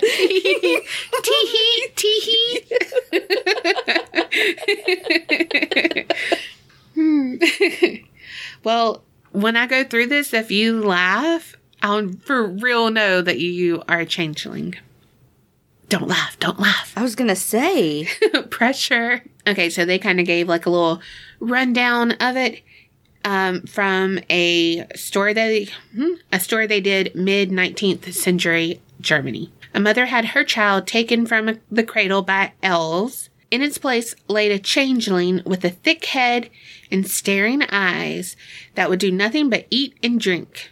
You don't have a big head. Isn't that what babies do? I have a big head. Well, they're saying like ungodly amount. Okay. Because, I mean, apparently back in the day, they didn't do all this. Okay. Then, in distress, she went to a neighbor and asked advice. Like, girl, help me out. That's how she said it. I'm sure. Mm-hmm. In English too, in Germany. Yeah. Don't try. I- I- damn, you saw my mouth, huh? I was like trying to move it. She was like Wiener Schnitzel. Wiener. God. Be actually, would it be Wiener Schnitzel? yeah, right? Wiener. Sorry, everyone in Germany. We love you. Yeah. Yeah. Oh my gosh. I do love German accents. Mhm. They're like strong. Right? Stoic, men of few words. Mm-hmm. So the neighbor said, Here's what you're going to do, girl. You carry that little changeling into the kitchen, set it on the hearth, make a fire, boil water in two eggshells. Boil water into eggshells? In two eggshells. Not boil water and Nope. two eggshells. In. Nope. In. That would be hard. Mm-hmm. Um, she said that should make the changeling laugh. yeah, fucking changeling. I knew it. I knew it. Well,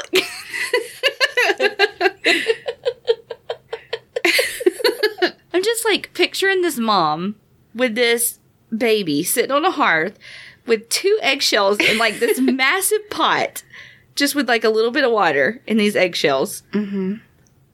And the baby starts laughing. And then I'm like, oh my God, I'm laughing. Now Donna really does think I'm a changeling because you said, don't laugh. Like if you laugh Yeah. at this, I know you're one. Well, you knew a lot of detail to not be a changeling. um, you just told me those oh details. no, no, no! I didn't tell you anything about the pot. Okay. Um.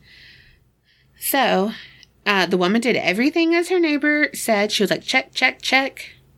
Eggshells, check. When she placed the eggshells filled with water over the fire, the changeling said, Those are big eggshells. No, No. that's, that's not it.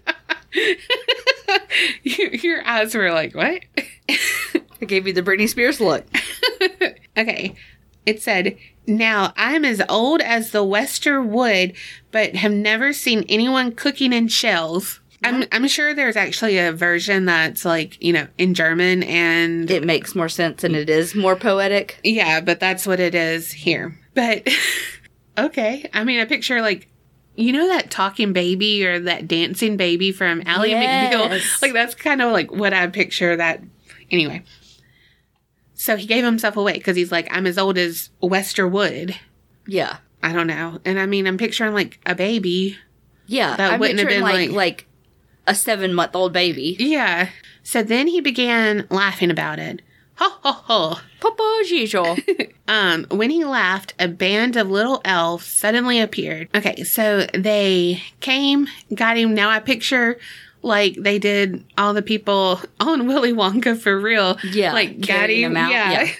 so then they took the rightful child back and set it on the hearth and was like, Peace out, homie. it worked. It worked. So cooking eggshells. I'm gonna do that and see about you. Um, okay, so that's like a funny story and lighthearted, but here's where we get trigger warnings. The other way of getting your child back would be to torture the changeling. Yeah. Uh, so this was pretty much, you know, abuse, child Yeah, abuse, yeah. and so they had a lot of cases of child abuse. Oh, God. Um, so in Scandinavia, most um are said to be afraid of iron. Like in in folklore, all of their like creatures and stuff are afraid of iron. I wonder if there were a lot of like blacksmiths and stuff in the area. And like that, like why iron, you know? Yeah, I don't know. I think it's like elemental. Mhm. You know, Earth, wind, fire shit. Yeah. yeah. So and fae are elemental creatures and Yeah. stuff. So I don't know.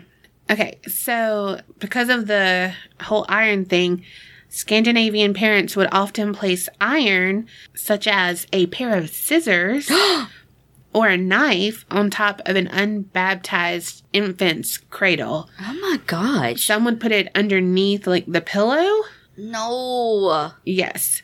So, um, it said that uh, it's believed that if a human child was taken despite those me- those measures, uh, the parents could force the return of the child by by uh, treating the changeling cruelly, such as like whipping, but to the point of Like flogging. yeah. Or inserting the child into a heated oven. yeah.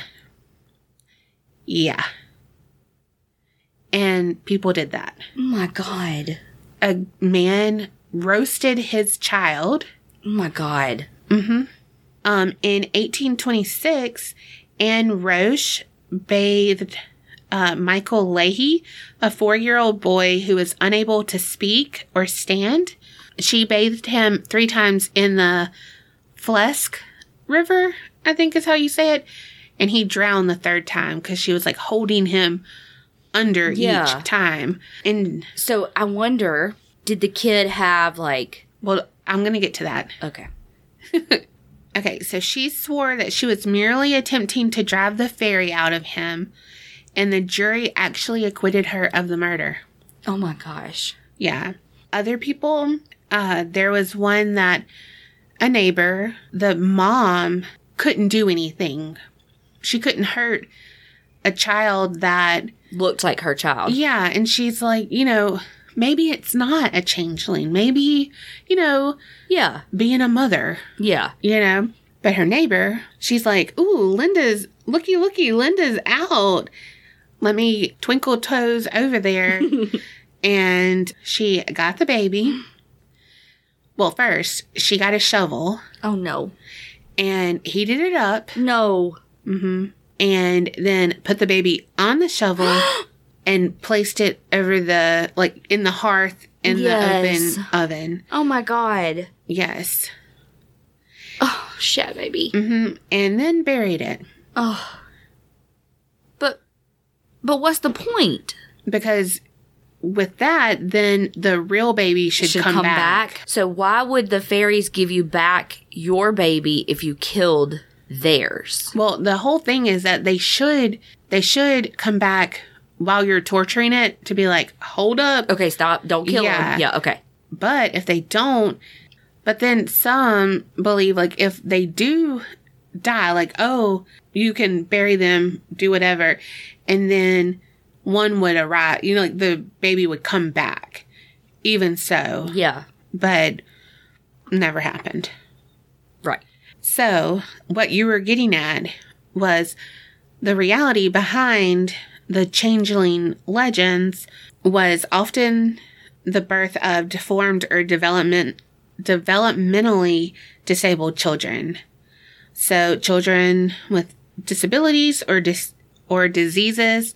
So, a child with autism, cystic fibrosis, that progeria, the large head, spina bifida, Down syndrome, uh, and cerebral palsy, just to name some of them. Yeah. And uh, it said that there was a greater incident of birth defects in boys, and that correlates with the legend that most of the changelings would be with the male.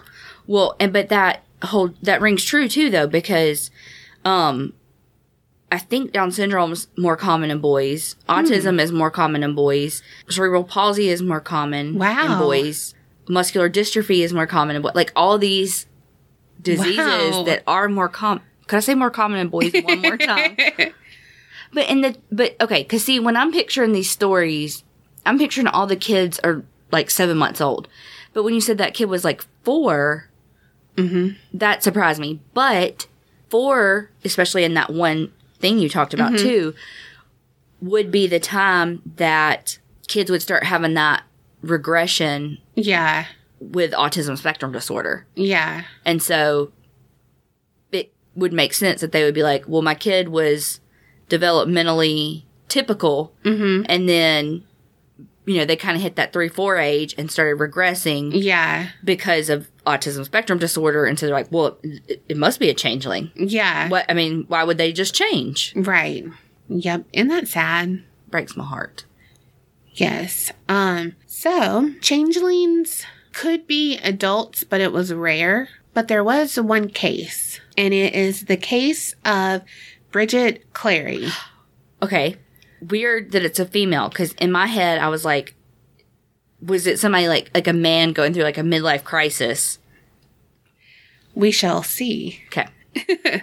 Um, don't put your thinking hat on. Put your Listening. listening. Ears. Yes. and we say ears like that because you have elf ears because you're a changeling. I told him today at work. and that's why you walk so fast because you have wings that I can't see. I told him at work how we were talking about that because I said something like the only thing little on me is my ears, and I said because they fit in our podcast headphones, they Uh-huh. like fit in the cutout. Yes. Well, that's how they're supposed to. I just have large ones. Everything on me is big besides my veins. Okay, And I got problems with them. you yeah, you have little toes. oh, yeah. Well, little toenails. We really do tell them all of our shit. Picture it. this is my life story. Bridget was the wife of Michael Cleary, and they regard were they were regarded as a happy couple. You know, whatever. They're in their twenties. Um, well, she's in her twenties. He's like in her in his thirties. Okay, Um, so they lived in a cottage near Tipperary, I think is how you say it. yeah, I know of that. Uh huh. In Ireland. And did I say this? It was in the 1890s. No, but the previous stories were in like the 1820s, Yeah. so I had assumed. Okay, so they lived in this little cottage with uh, Bridget's father. His name is Patrick Boland. Boland. Boland. That's right. sure. We're just going to call him Old Patty, okay? uh, and they didn't have any children. So, yeah, it says Michael was nine years Bridget's senior. So, she was like 26 at this time, so 35. Killed it with the I am a changeling. Killed it with the math. Boom, boom, boom. Winning at life. Yes. Living your best life. So, okay, did the math. I'm awesome. He earned a different. Okay, I did math and now I can't read. um, one or the other. Uh, so he earned a decent salary. He was a cooper, think is what they said, and it was something about like barrels. I don't even know. I didn't research that much, but it was something about barrels. Maybe he like cleaned them.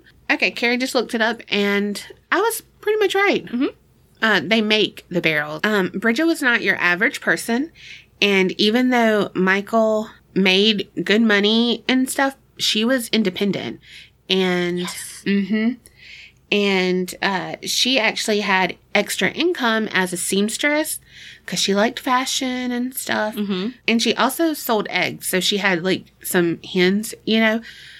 Obviously, I mean, she didn't sell her eggs. We're not to that point yet. gonna say, So they said that um, they were more prosperous than their neighbors just because they had two incomes basically. And in something I read, it was like she could do it on her own. Like she didn't need her husband because she made enough to sustain herself. wow, hmm good for you, Bridget. Yep. But you know, Or is it Brigitte? it might be Brigitte. But old Donna here says Bridget. um, oh my God, that my life is in movies. But that just reminded me when uh, I won't tell you, but you tell me what movie this is. He's not really my Uncle Bridge. Oh, thing. They never are, dear. Um, Pretty Woman. Yep. Anyway, so apparently that's the only Bridget I know, but I love that part. Okay, so following the death of Bridget's mother, they found themselves. This is how they got to live with her dad. Okay. They found themselves responsible for her For her father. dad, yeah. Yeah. Okay, so since he was living with them, that enabled them to secure a house on this little plot of land that is made for laborers because back in the day he was a laborer. So it's something that they couldn't have got on their own. Yeah. okay so um they were actually able to acquire that cottage um because it seemed like there was no interest in that cottage either uh, because it was built on a site that was a supposed like fairy fort. It's a circular earthen dwelling. So picture it. Mm-hmm. It's like think of crop circles, but they have stone and soil. Like it's built of earth things. But you know, like think of Ireland and stuff, and you think of like, but like on Frozen when they go to the troll place Yes. or whatever, Yes, and yes, it's yes. like in a circle, Yeah. and all that. That's what this is. I'll put a picture In the show notes? yeah, in the show Okay. notes about it. Okay, so on March 4th, she went to deliver eggs to her father's cousin, Jack Dunne. But it was like a little ways walk, but she could walk it, so she did. Well, um, on her way back, the weather kind of changed and it got really cold. So, uh, she spent the following day in bed shivering and complaining of a raging pain in her head. They called for the doctor, not like called because they didn't have a phone, but you know, they sent for a word, doctor. yeah. Um, like smoke signals, something. A flare. just kidding. Um, yeah. they sent black eyed kids to the Yeah. thing. They sent a, a dove a letter. oh, the pigeon. yeah, which is a dove. Oh, is it? Yeah, a pigeon's just an ugly dove. Doves are white. Pigeons are not. I had no idea that was that. They're the exact same bird. wow. Mind blown. Stick with me, kid. Don't say we're not an educational podcast. okay, God, we're not. Are you there, God? It's me. I don't know if y'all could hear that, but there was a loud clap of thunder. Well, and if you're in the Facebook group, I literally just posted because um, while we're recording, like we had just taken a break and came back to record more, and like we're like record, like hit the record button. Could I say record one more time? Jesus! and it was like, and the power went out. We- We both went, fuck. Yes. But then it kicked back on. So here we are. Yes. Um, but so now it's like thundering. And if y'all heard it last Last time- week, last week it was um was it Alberto coming through? yeah, The tropical storm? yeah, That's why it was I don't even know what the hell this is. I don't either. This is just cuz it's like a lightning storm. Like it's not Yeah. raining. It's just it sounded like it was raining.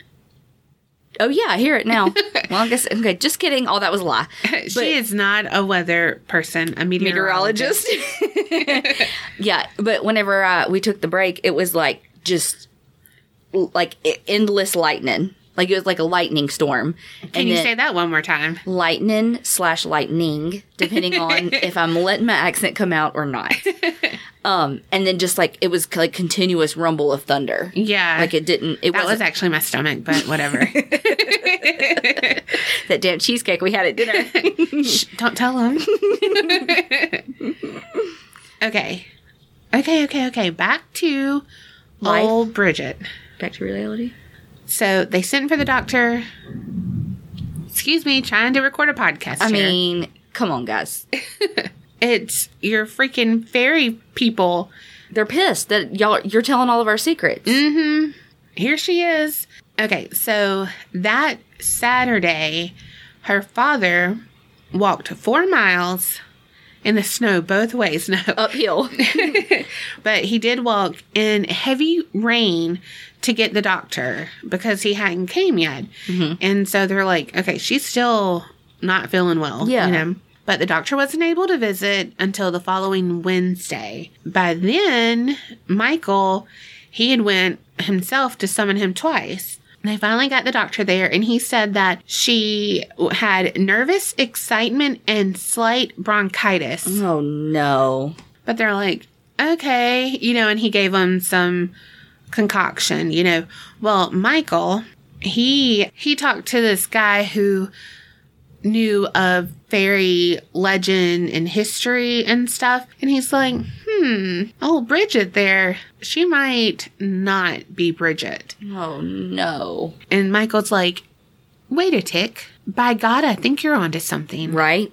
So he said that Bridget was, quote, too fine to be his wife, and that she was, quote, two inches taller than the woman he had known. Yeah. And so he said that she liked to go by the fairy fort and and it's like mystical and you Yeah. shouldn't go there, you know, that kind of ooh ah Greenery, rocks. yes. I mean, right there, that turns me off. I'm I like, mean, look, put a camper out there with an air conditioner and a toilet inside. I'm there. yes. Did you say an AC though? Because that is a must. Uh, also. yes. Okay. I, that was number two. Okay. A camper with an air conditioner and a toilet. Oh, air conditioner yeah. trumped toilet. Oh, in fact. for, for sure. Uh, definitely. Okay. I mean, we can MacGyver something. I mean, leaves. I could take some wet ones. I always have a stock of wet ones. Oh, there's that TMI again. oh gosh. Okay. So here's where things take a turn. Speaking about that toilet, my Fuck. good segue. Um, Michael got some of his buddies that came over and was like, "Oh yeah, she doesn't look right, man. Something going on, you know." And they threw urine on her Oh. and shook her uh, while they're shaking her and throwing their fucking urine on them. Herb, um, but uh, they were whoop, they would yell, "Away with you! Come home, Bridget Boland." Boland, what is it? God, Oh. they didn't know either. Yeah, so they're like, "Away with you! Come home, Bridget Boland." In the name of God, They just had to throw that in there just to Uh, just to make sure. cherry Look, on top. Look, cross all your T's, dot all your I's. A Uh-huh. little bit of God, a little bit of trolls, a little bit of fairies, a little bit of urine. I mean, you had something to seal the deal. I mean, a little something for everyone. Mm-hmm. They were all inclusive. They sprinkled their tinkle. oh my god. That's the title of the episode. Okay, so other relatives and neighbors came and went, witnessing her ordeal, hearing her screams, uh, but they were too scared to intervene. Michael asked Bridget to answer her name three times. Are you Bridget Boland, wife of Michael Cleary, in the name of God? Why do they have different last names? I wonder. I guess they were saying that because, like, that's her given name. Mm, okay. I don't know. This is just what they wrote, and it was in quotes, so I feel Yeah, like yeah, that yeah. was right. No, yeah, yeah, yeah. I'm just, just Don't thought- question me, changeling. I'm going to call you Chingling now. Ching-a-ling-a-ling. Mm-hmm. Um, My last name is Easterling. Oh, did you like mind fuck me? And this is why I covered this. Like, ha, ha, ha, ha. you're over there in your room, like with your little fingers, like, what do oh, you call that? You're saying they're little. What do you call that? What I'm doing Plotting? right now? I don't know. Yeah, yeah, like Strumming my pain with your fingers. No. no. um. Okay. I feel like this is the episode. Where we go off on 8 million tangents. Me too. Yes, and I hope that's okay. But also, where I found a pattern with prime numbers, learn what those were, um, and and I found out that you're a changeling, and all signs point to yes. I mean, it's like a whole new world for you. Just call you Jasmine. Mm-hmm. And you're Aladdin, Um, who also changed in the movie. what the fuck just happened? I don't know who the fuck you are. Just don't be Jafar. um, okay. Hatch kids, hatch your wives, because she is coming for y'all's babies. so then the men brought her over to the fireplace No, and held her over the grate no. because, you know, they were known to drive out the fairies and they repeated the questioning. She said yes. like, Yeah, you know. that's my name. That's my name. Yeah. So, okay, now it's March 15th. This is the first time in 11 days that Bridget actually feels okay. And so she gets out of bed. She's dressed in her normal, like, clothes. Uh, and she's like wanting to present herself better. Yeah. You know, like, I'm all good. Yeah, I can dress myself. I can walk. yeah. I can be out. So they had several family members over for tea. Then Michael spilled the tea. You know, like Mm-hmm. that was quite ominous. yes, and that's where this is going to go. You know what? We had no budget, but God is pulling us through. there we go. now, Mother if you can Nature- just uh, edit this for us. Uh, too much to ask? An argument ensues. Can you guess why they started to argue? She wanted one lump, not two, of sugar. You're almost right. Yo, are you Bridget? Golly. Okay. No, she asked for some milk. I swear to God, I almost said milk and I didn't. I said sugar. If I would have said the milk, can we rewind universe and let me say the milk so that I can see her shit her pants? Um, I would have. I would have been fucking flabbergasted. Okay. You with these alliterations these past couple episodes. I like it. It tickles my fancy. Too much? No. Tickle away. Her saying, Can I have some milk, please? They were like, Bridget doesn't drink milk. No. But it Michael was like, Milk, you say, hmm, hmm. Because fairies are known to yearn for fresh milk. Michael, did she drink milk in her tea always? Probably. Then it's not new.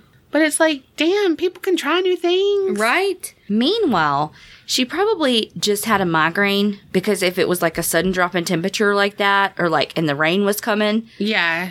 those are triggers for my migraines. Yeah. And so she probably legit just had a migraine for like days on end, right. especially because there was no freaking medicine for it, hmm And they're like throwing urine on her and yelling and shaking. which she needs to just be in a dark room and sleeping. Yeah. So they're making the headache worse, besides, like, sans the fact that they're torturing her. Yep.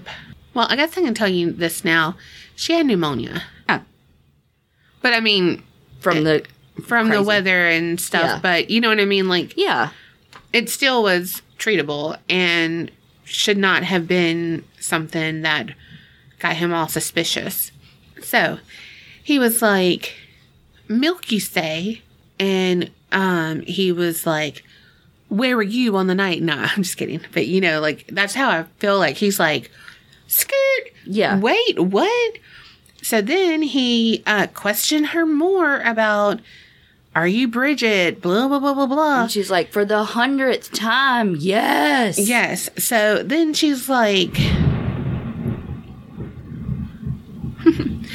so then she is like exhausted, you know, because she's not feeling tip top, but she's like Yeah. putting on her airs and, you know, Yeah. so she probably didn't want to be questioned anymore. And so she was just like, you know what?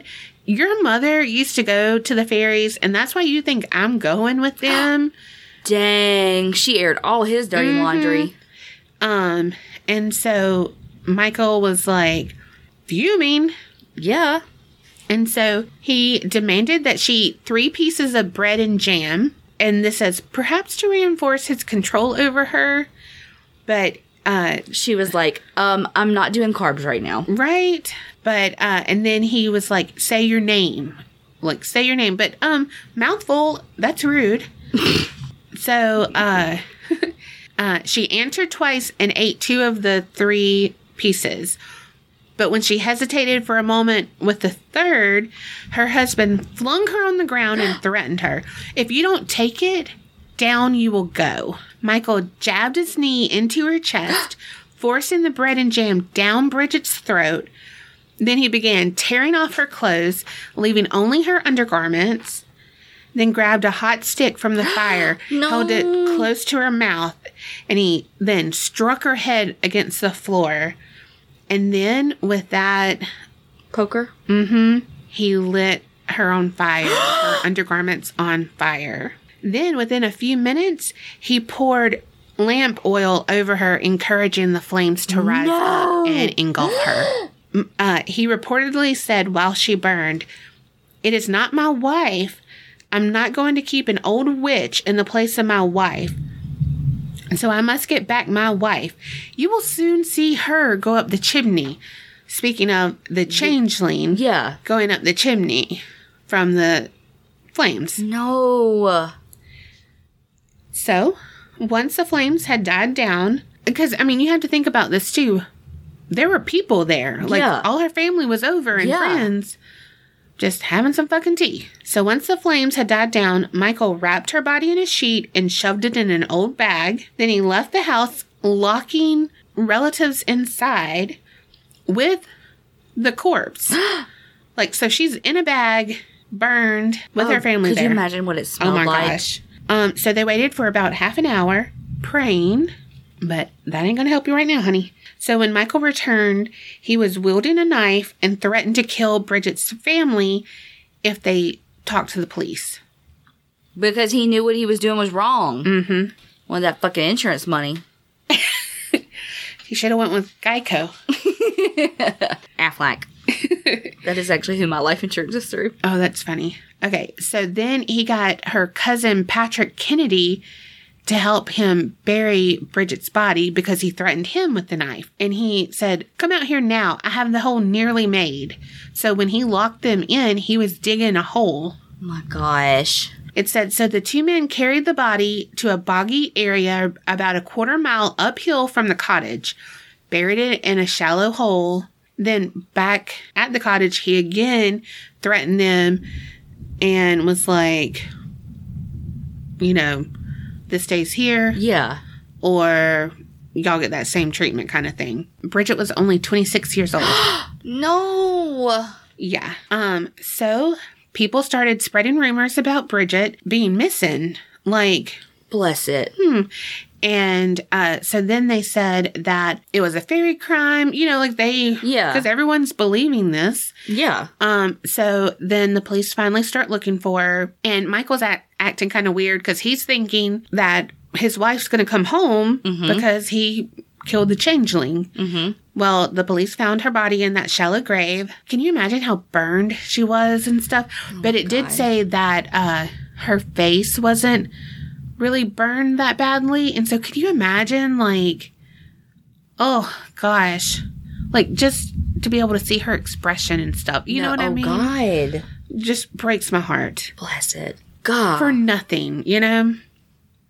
So on July 5th, 1895, after a two day trial, Michael was found guilty of manslaughter and imprisoned for 15 years.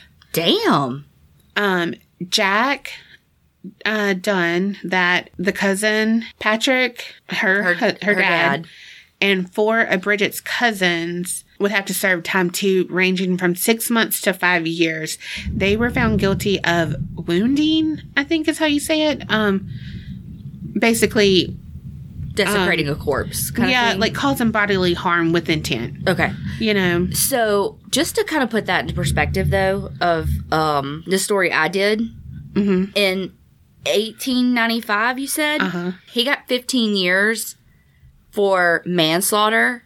Charlene got 16 years for first degree murder. yeah, yes. Continue. Mhm. Don't mind you had to bring her back up. so the uh, the judge had ruled out the verdict of murder because he said that he acted out of genuine belief that his wife was a changeling. Oh my god.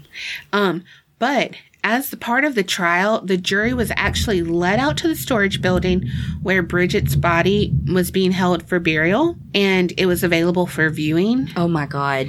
Uh, and they were given the opportunity to see the condition of the body and the extent of her injuries. And then they said it says to also personally verify that it was Bridget because they could look at her face. see her face. Yeah. What the jury witnessed in the outbuilding convinced them of the horrible suffering Bridget had endured prior to death. Bless it. And this is like over almost three weeks of just, Can you imagine how decomposed she was too at that point? oh my gosh. Well, I mean, her her torture was over three weeks. Uh.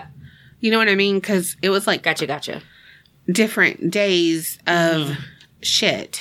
Yeah, because the day that she was burned was 11 days. hmm But yeah, I mean, it was a couple of days before they found her body. Yeah, yeah, yeah, yeah. Ugh. Um, so I don't know how she became known as this, but she is known as the last witch to be burned in Ireland. She's not a witch, Right. You know, Right. But I guess that's because it was all Well, he said- mystical and But he he said, um, Michael was like, I'm not gonna have a witch Oh, for my true, wife, so maybe true, that's true. why. So there's actually a Irish children's rhyme, and it says, uh, "Are you a witch, or are you a fairy, or are you the wife of Michael Cleary?"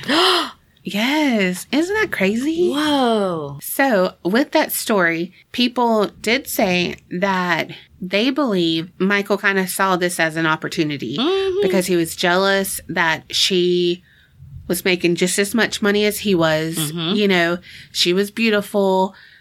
Um, and it was rumored that she was having an affair, but I don't think she was. It was just him being paranoid and, Right. you know, insecure. But so when he got this chance, and then that friend was like, ooh, and he's like, ooh, yes, you Mhm. know? And of course, he's playing on everyone else's beliefs, Right. which still goes on. Well, and two, because it's like he, I feel like he would not have threatened the family. Don't you go to the police if Yep. he truly believed that what he was doing was because she was a changeling. Yeah, right. Both of these stories, they get off way too easily. Right. Well, and it's like, okay, so just to put it like in today's standard or in today's whatever, Perspective? yeah, it would be like saying that David Koresh, Yeah. he doesn't need to be in jail because he truly believes that those teachings mm-hmm. of the fundal- fundamentalist Mormons is correct right. and that he should have all these child brides and all these thi- all these things that he's in jail for. It Yeah. would be I mean that's essentially what that judge said was, you know what, you really believed it. Mm-hmm. So we're not going to find you guilty because you you really believed that that was wrong. Yeah. You know? Yep. And so he got manslaughter for that. I wonder why I can kind of see the cousin that helped bury the body getting charged. But people helped. Oh well, people t- helped the the torture though. I guess so. Okay, Yep. never mind. I was thinking it all just stemmed from that one incident, but you're right. They all helped with the Yeah. torture over the weeks. Okay, never mind. Okay, so now we're going to talk about the changeling that you know. kinda. or you are. Who knows? um, this took place in. I'm so sorry for all this thunder, y'all. I know it's going to be really loud when y'all listen in your headphones. Yeah, so sorry. Um, but maybe y'all like that and you'll go to sleep listening to it. Who knows? Until me and Kerri scream. Yeah. So March 10th, 1928, in Los Angeles, Ooh. Christine Collins sent her nine-year-old son Walter to the movies. Boy, bye. Mm-hmm. Get on my hair. Then she never saw him again. I take it back. right? Don't get out of here, boy. Come back. Uh, Christine thought maybe someone had took Walter because his dad was a con man and he was serving time in Folsom State Prison. Damn. Yeah, so um, the case received nationwide attention. So the LAPD needed to close this case. So they got hundreds of leads, saw the pressure, you know, like shit was mounting. So then, five months later, a boy from Illinois claimed to be Walter. Um, after exchanging letters and photographs, uh, Christine agreed to pay for the child's train ticket to come meet her. One problem though, when Christine arrived, she saw immediately the boy was not her son. Only five months later, he's not going to change that much. Right. Uh, well, I mean, he did resi- he did resemble Walter a lot. I'll put that picture up too. Like he really did, but she knew he wasn't her son. Um, so the police questioned Walter about the kidnapping, how he had ended up in Illinois.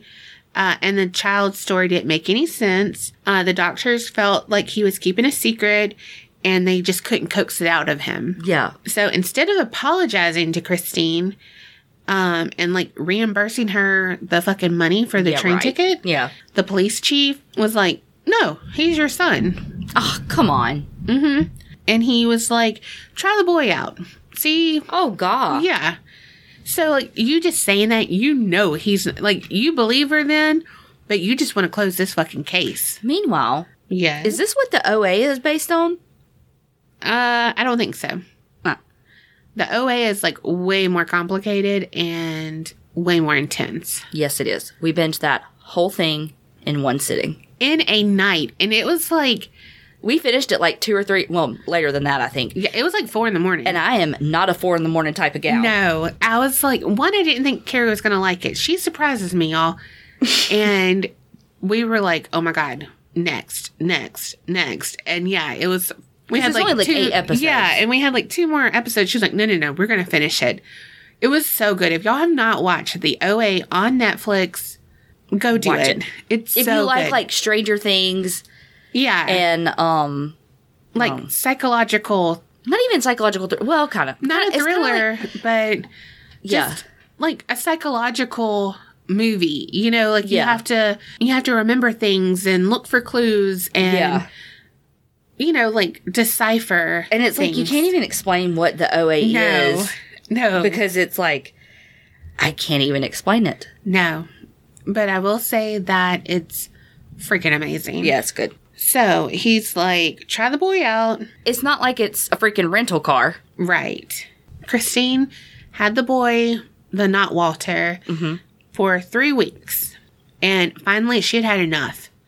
You know, because she's trying. Yeah. And two, I'm sure as the mother, like, she knows something's up with this kid. Well, you know, yeah. And she feels sorry for the kid. You know, like, if he is lying about who he is, like, she does, you know what I mean? How bad is his life that he's like, I'm going to lie that I'm this kid? Yes. But then, it, on the other hand, too, it's like a mother knows. Mhm. Oh, Not all. sure. I mean, you know, there are cases obviously where s- there's like psychopathy involved, and a mom's like, Yeah. "That's my kid that disappeared 15 years ago," and it's like, "Nope, no, it's not." yeah. But I mean, you know, you hear about those cases where a kid's been missing for 15 years, and when they come back, they don't look the same, obviously, because they've aged. Yeah. And the mom's like, "No, that is my child." They Yeah. know instantly. Like this mom knows. Yes. So this time she goes back to the cops and uh she brought Walter's, the real one, his dental records because it's not going to match up with this kid's. Right. And an army of friends with her. Her friends backed her up and was like, "No, this is not Walter. So the police chief got angry and basically he accused Christine of like it says shirking her duty as a mother What an asshole. mhm, and trying to make a fool of the police. What a fucking asshole. Yeah. One, stop blaming us. Like just women in general. Yes. We're not scapegoats and we do have brains and we can think for ourselves and like mm, oh, I hate that. Yes. Preach. Cue the Christina Aguilera uh preach gif. yes. Okay, so um he this is what he said, quoted in the newspaper. The police chief? Mm-hmm. Okay. You are the most cruel-hearted woman I've ever known. You are a fool. Oh my god. Like Fuck him. Can you imagine the turmoil that she's like, this is not my son? You know? And I mean, not only is she having to deal with the fact that she has a fucking stranger in her home, right. this stranger is pretending to be her child. Her child that is missing. Yes. So it's like these huge three things at play with her emotions and her, you know, I mean, what an asshat. right. Um, but then he had her committed. yeah. Had her fucking committed. This says he must have had his doubts because during those first five days that she was in the psychiatric ward, he actually, uh, talked to, you know, they call it the changeling, you know, um, but not Walter. Yeah, I was going to say, I almost said not Robert. Why do you have to bring him into this? I don't know. He just popped in my head, Whew. took over my body. Oh, God. I actually got chills when you said that. Really? Yes, because I just pictured him like being behind you and like whispered in your Oh, ear. God. Oh, like seriously, chills. Okay, so he found out that the boy's name was Arthur Hutchens, and he was a 12 year old runaway who pretended to be Walter so he could get a free trip to Hollywood and meet his favorite stars. Who, raise your hand if you're surprised by this. Right. No one's raising their hand. Marley, put your hand down. Not, I was going to say, not even you, Marley. Christine was finally released from the hospital 10 days after the not Walter confessed. What? Mm-hmm. So she immediately sued the LAPD. She won, but never actually saw a penny of the judgment. What? So, what happened to the real Walter Collins? Nobody knows. Nope, they do. Oh. Sadly, Oh. um, some trial testimony shown showed that he was a victim of Sarah and Gordon Northcott. It was a mother and son serial killer duo. Uh, I'm not going to tell you what they did because I think you should tell me what they did. You know, like the details and stuff. They So- killed him. Yeah, but it was called like the chicken coop murders or something like that because they did it on a chicken farm. Did they feed the bodies to the chickens? Oh my god, I don't know. I didn't look into it. Chickens eat anything. Did you know that? Yes. I did not know that. I just learned that because Kim ha- Kim at work has chickens, Uh huh. and she's like, "Yeah, we just feed them like table scraps and shit. They eat anything." Did you not know that we always had chickens? I do know that you always had chickens, but I didn't know what you fed them. What does my dad feed? Anything. Table Everything. yes. I mean, we had goats too, and he fed them everything. Like they did not eat grass because they got fed so much other shit. That's so I'm funny. like, um, we got them to eat the grass, but they're like, no, we want that McDonald's, you know? yeah. Tangent. Okay, but they said that like that testimony, uh, Gordon kept changing his story and stuff, so Christine was still not convinced because they never found the body because he couldn't recall Walter's eye color or clothing or ever meeting him, you know. So she's like, no, he could still be out there. She actually continued to search for her son until her own death in December 8th, 1964. Gosh. Yeah. So that is the like modern day changeling. Yeah. Oh my god, that's so sad. Yes. We talked about the Handmaid's Tale, and I feel like this kind of ties into that of, and I'm not to get like all crazy, but like females just don't have rights sometimes. Like mm-hmm. we're crazy, we're hormonal, all of this, you know, and it's not taken as mm-hmm. seriously. I feel like as if a man, if he said that's not my Right. son, Right. shit would have got done. Right. You know, but oh no, she's crazy. It's hysteria. It's, Yes. it's just commit her. Yeah. hmm And again, women's rights, especially then, like, weren't even, you know, where they are now. But, like, what can she do? You No, know? she's powerless. yeah. And then you fight more and they can just throw you in jail then. Yep.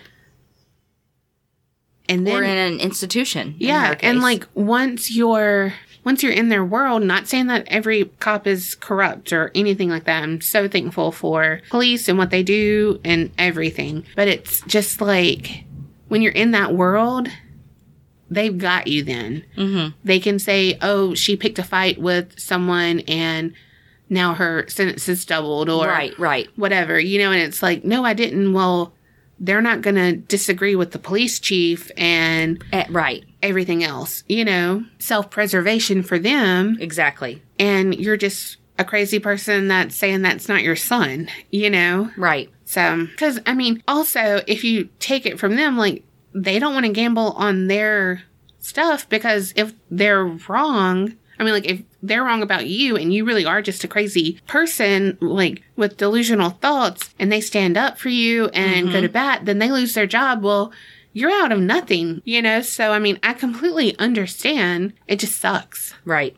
that's our thing you know like we don't believe them and then then they're you know like um but kind of like corey feldman when he went on the view Yes. and he was talking about the industry the tv industry and stuff and pedophilia and all the sex sexual crimes, yeah basically. Period. and barbara walters basically said you're lying and you're like trying to disgrace a whole industry And like you're basically attention seeking. hmm Like, blame the victim straight to his face, Mm-hmm. but because he wasn't a reliable source, because of drug use and Because he's probably been a victim since he was a Right. child star. And and yeah, but that's what I'm saying. Because Mhm. he's a victim and he turns to drugs to for self medication. Yes, exactly. and yep, And then all of a sudden he's crazy hmm and and not a reliable source. And it's like, no, this that he's gone through that he's telling you about has Yep. made him this way. because again they didn't ask the why. Right.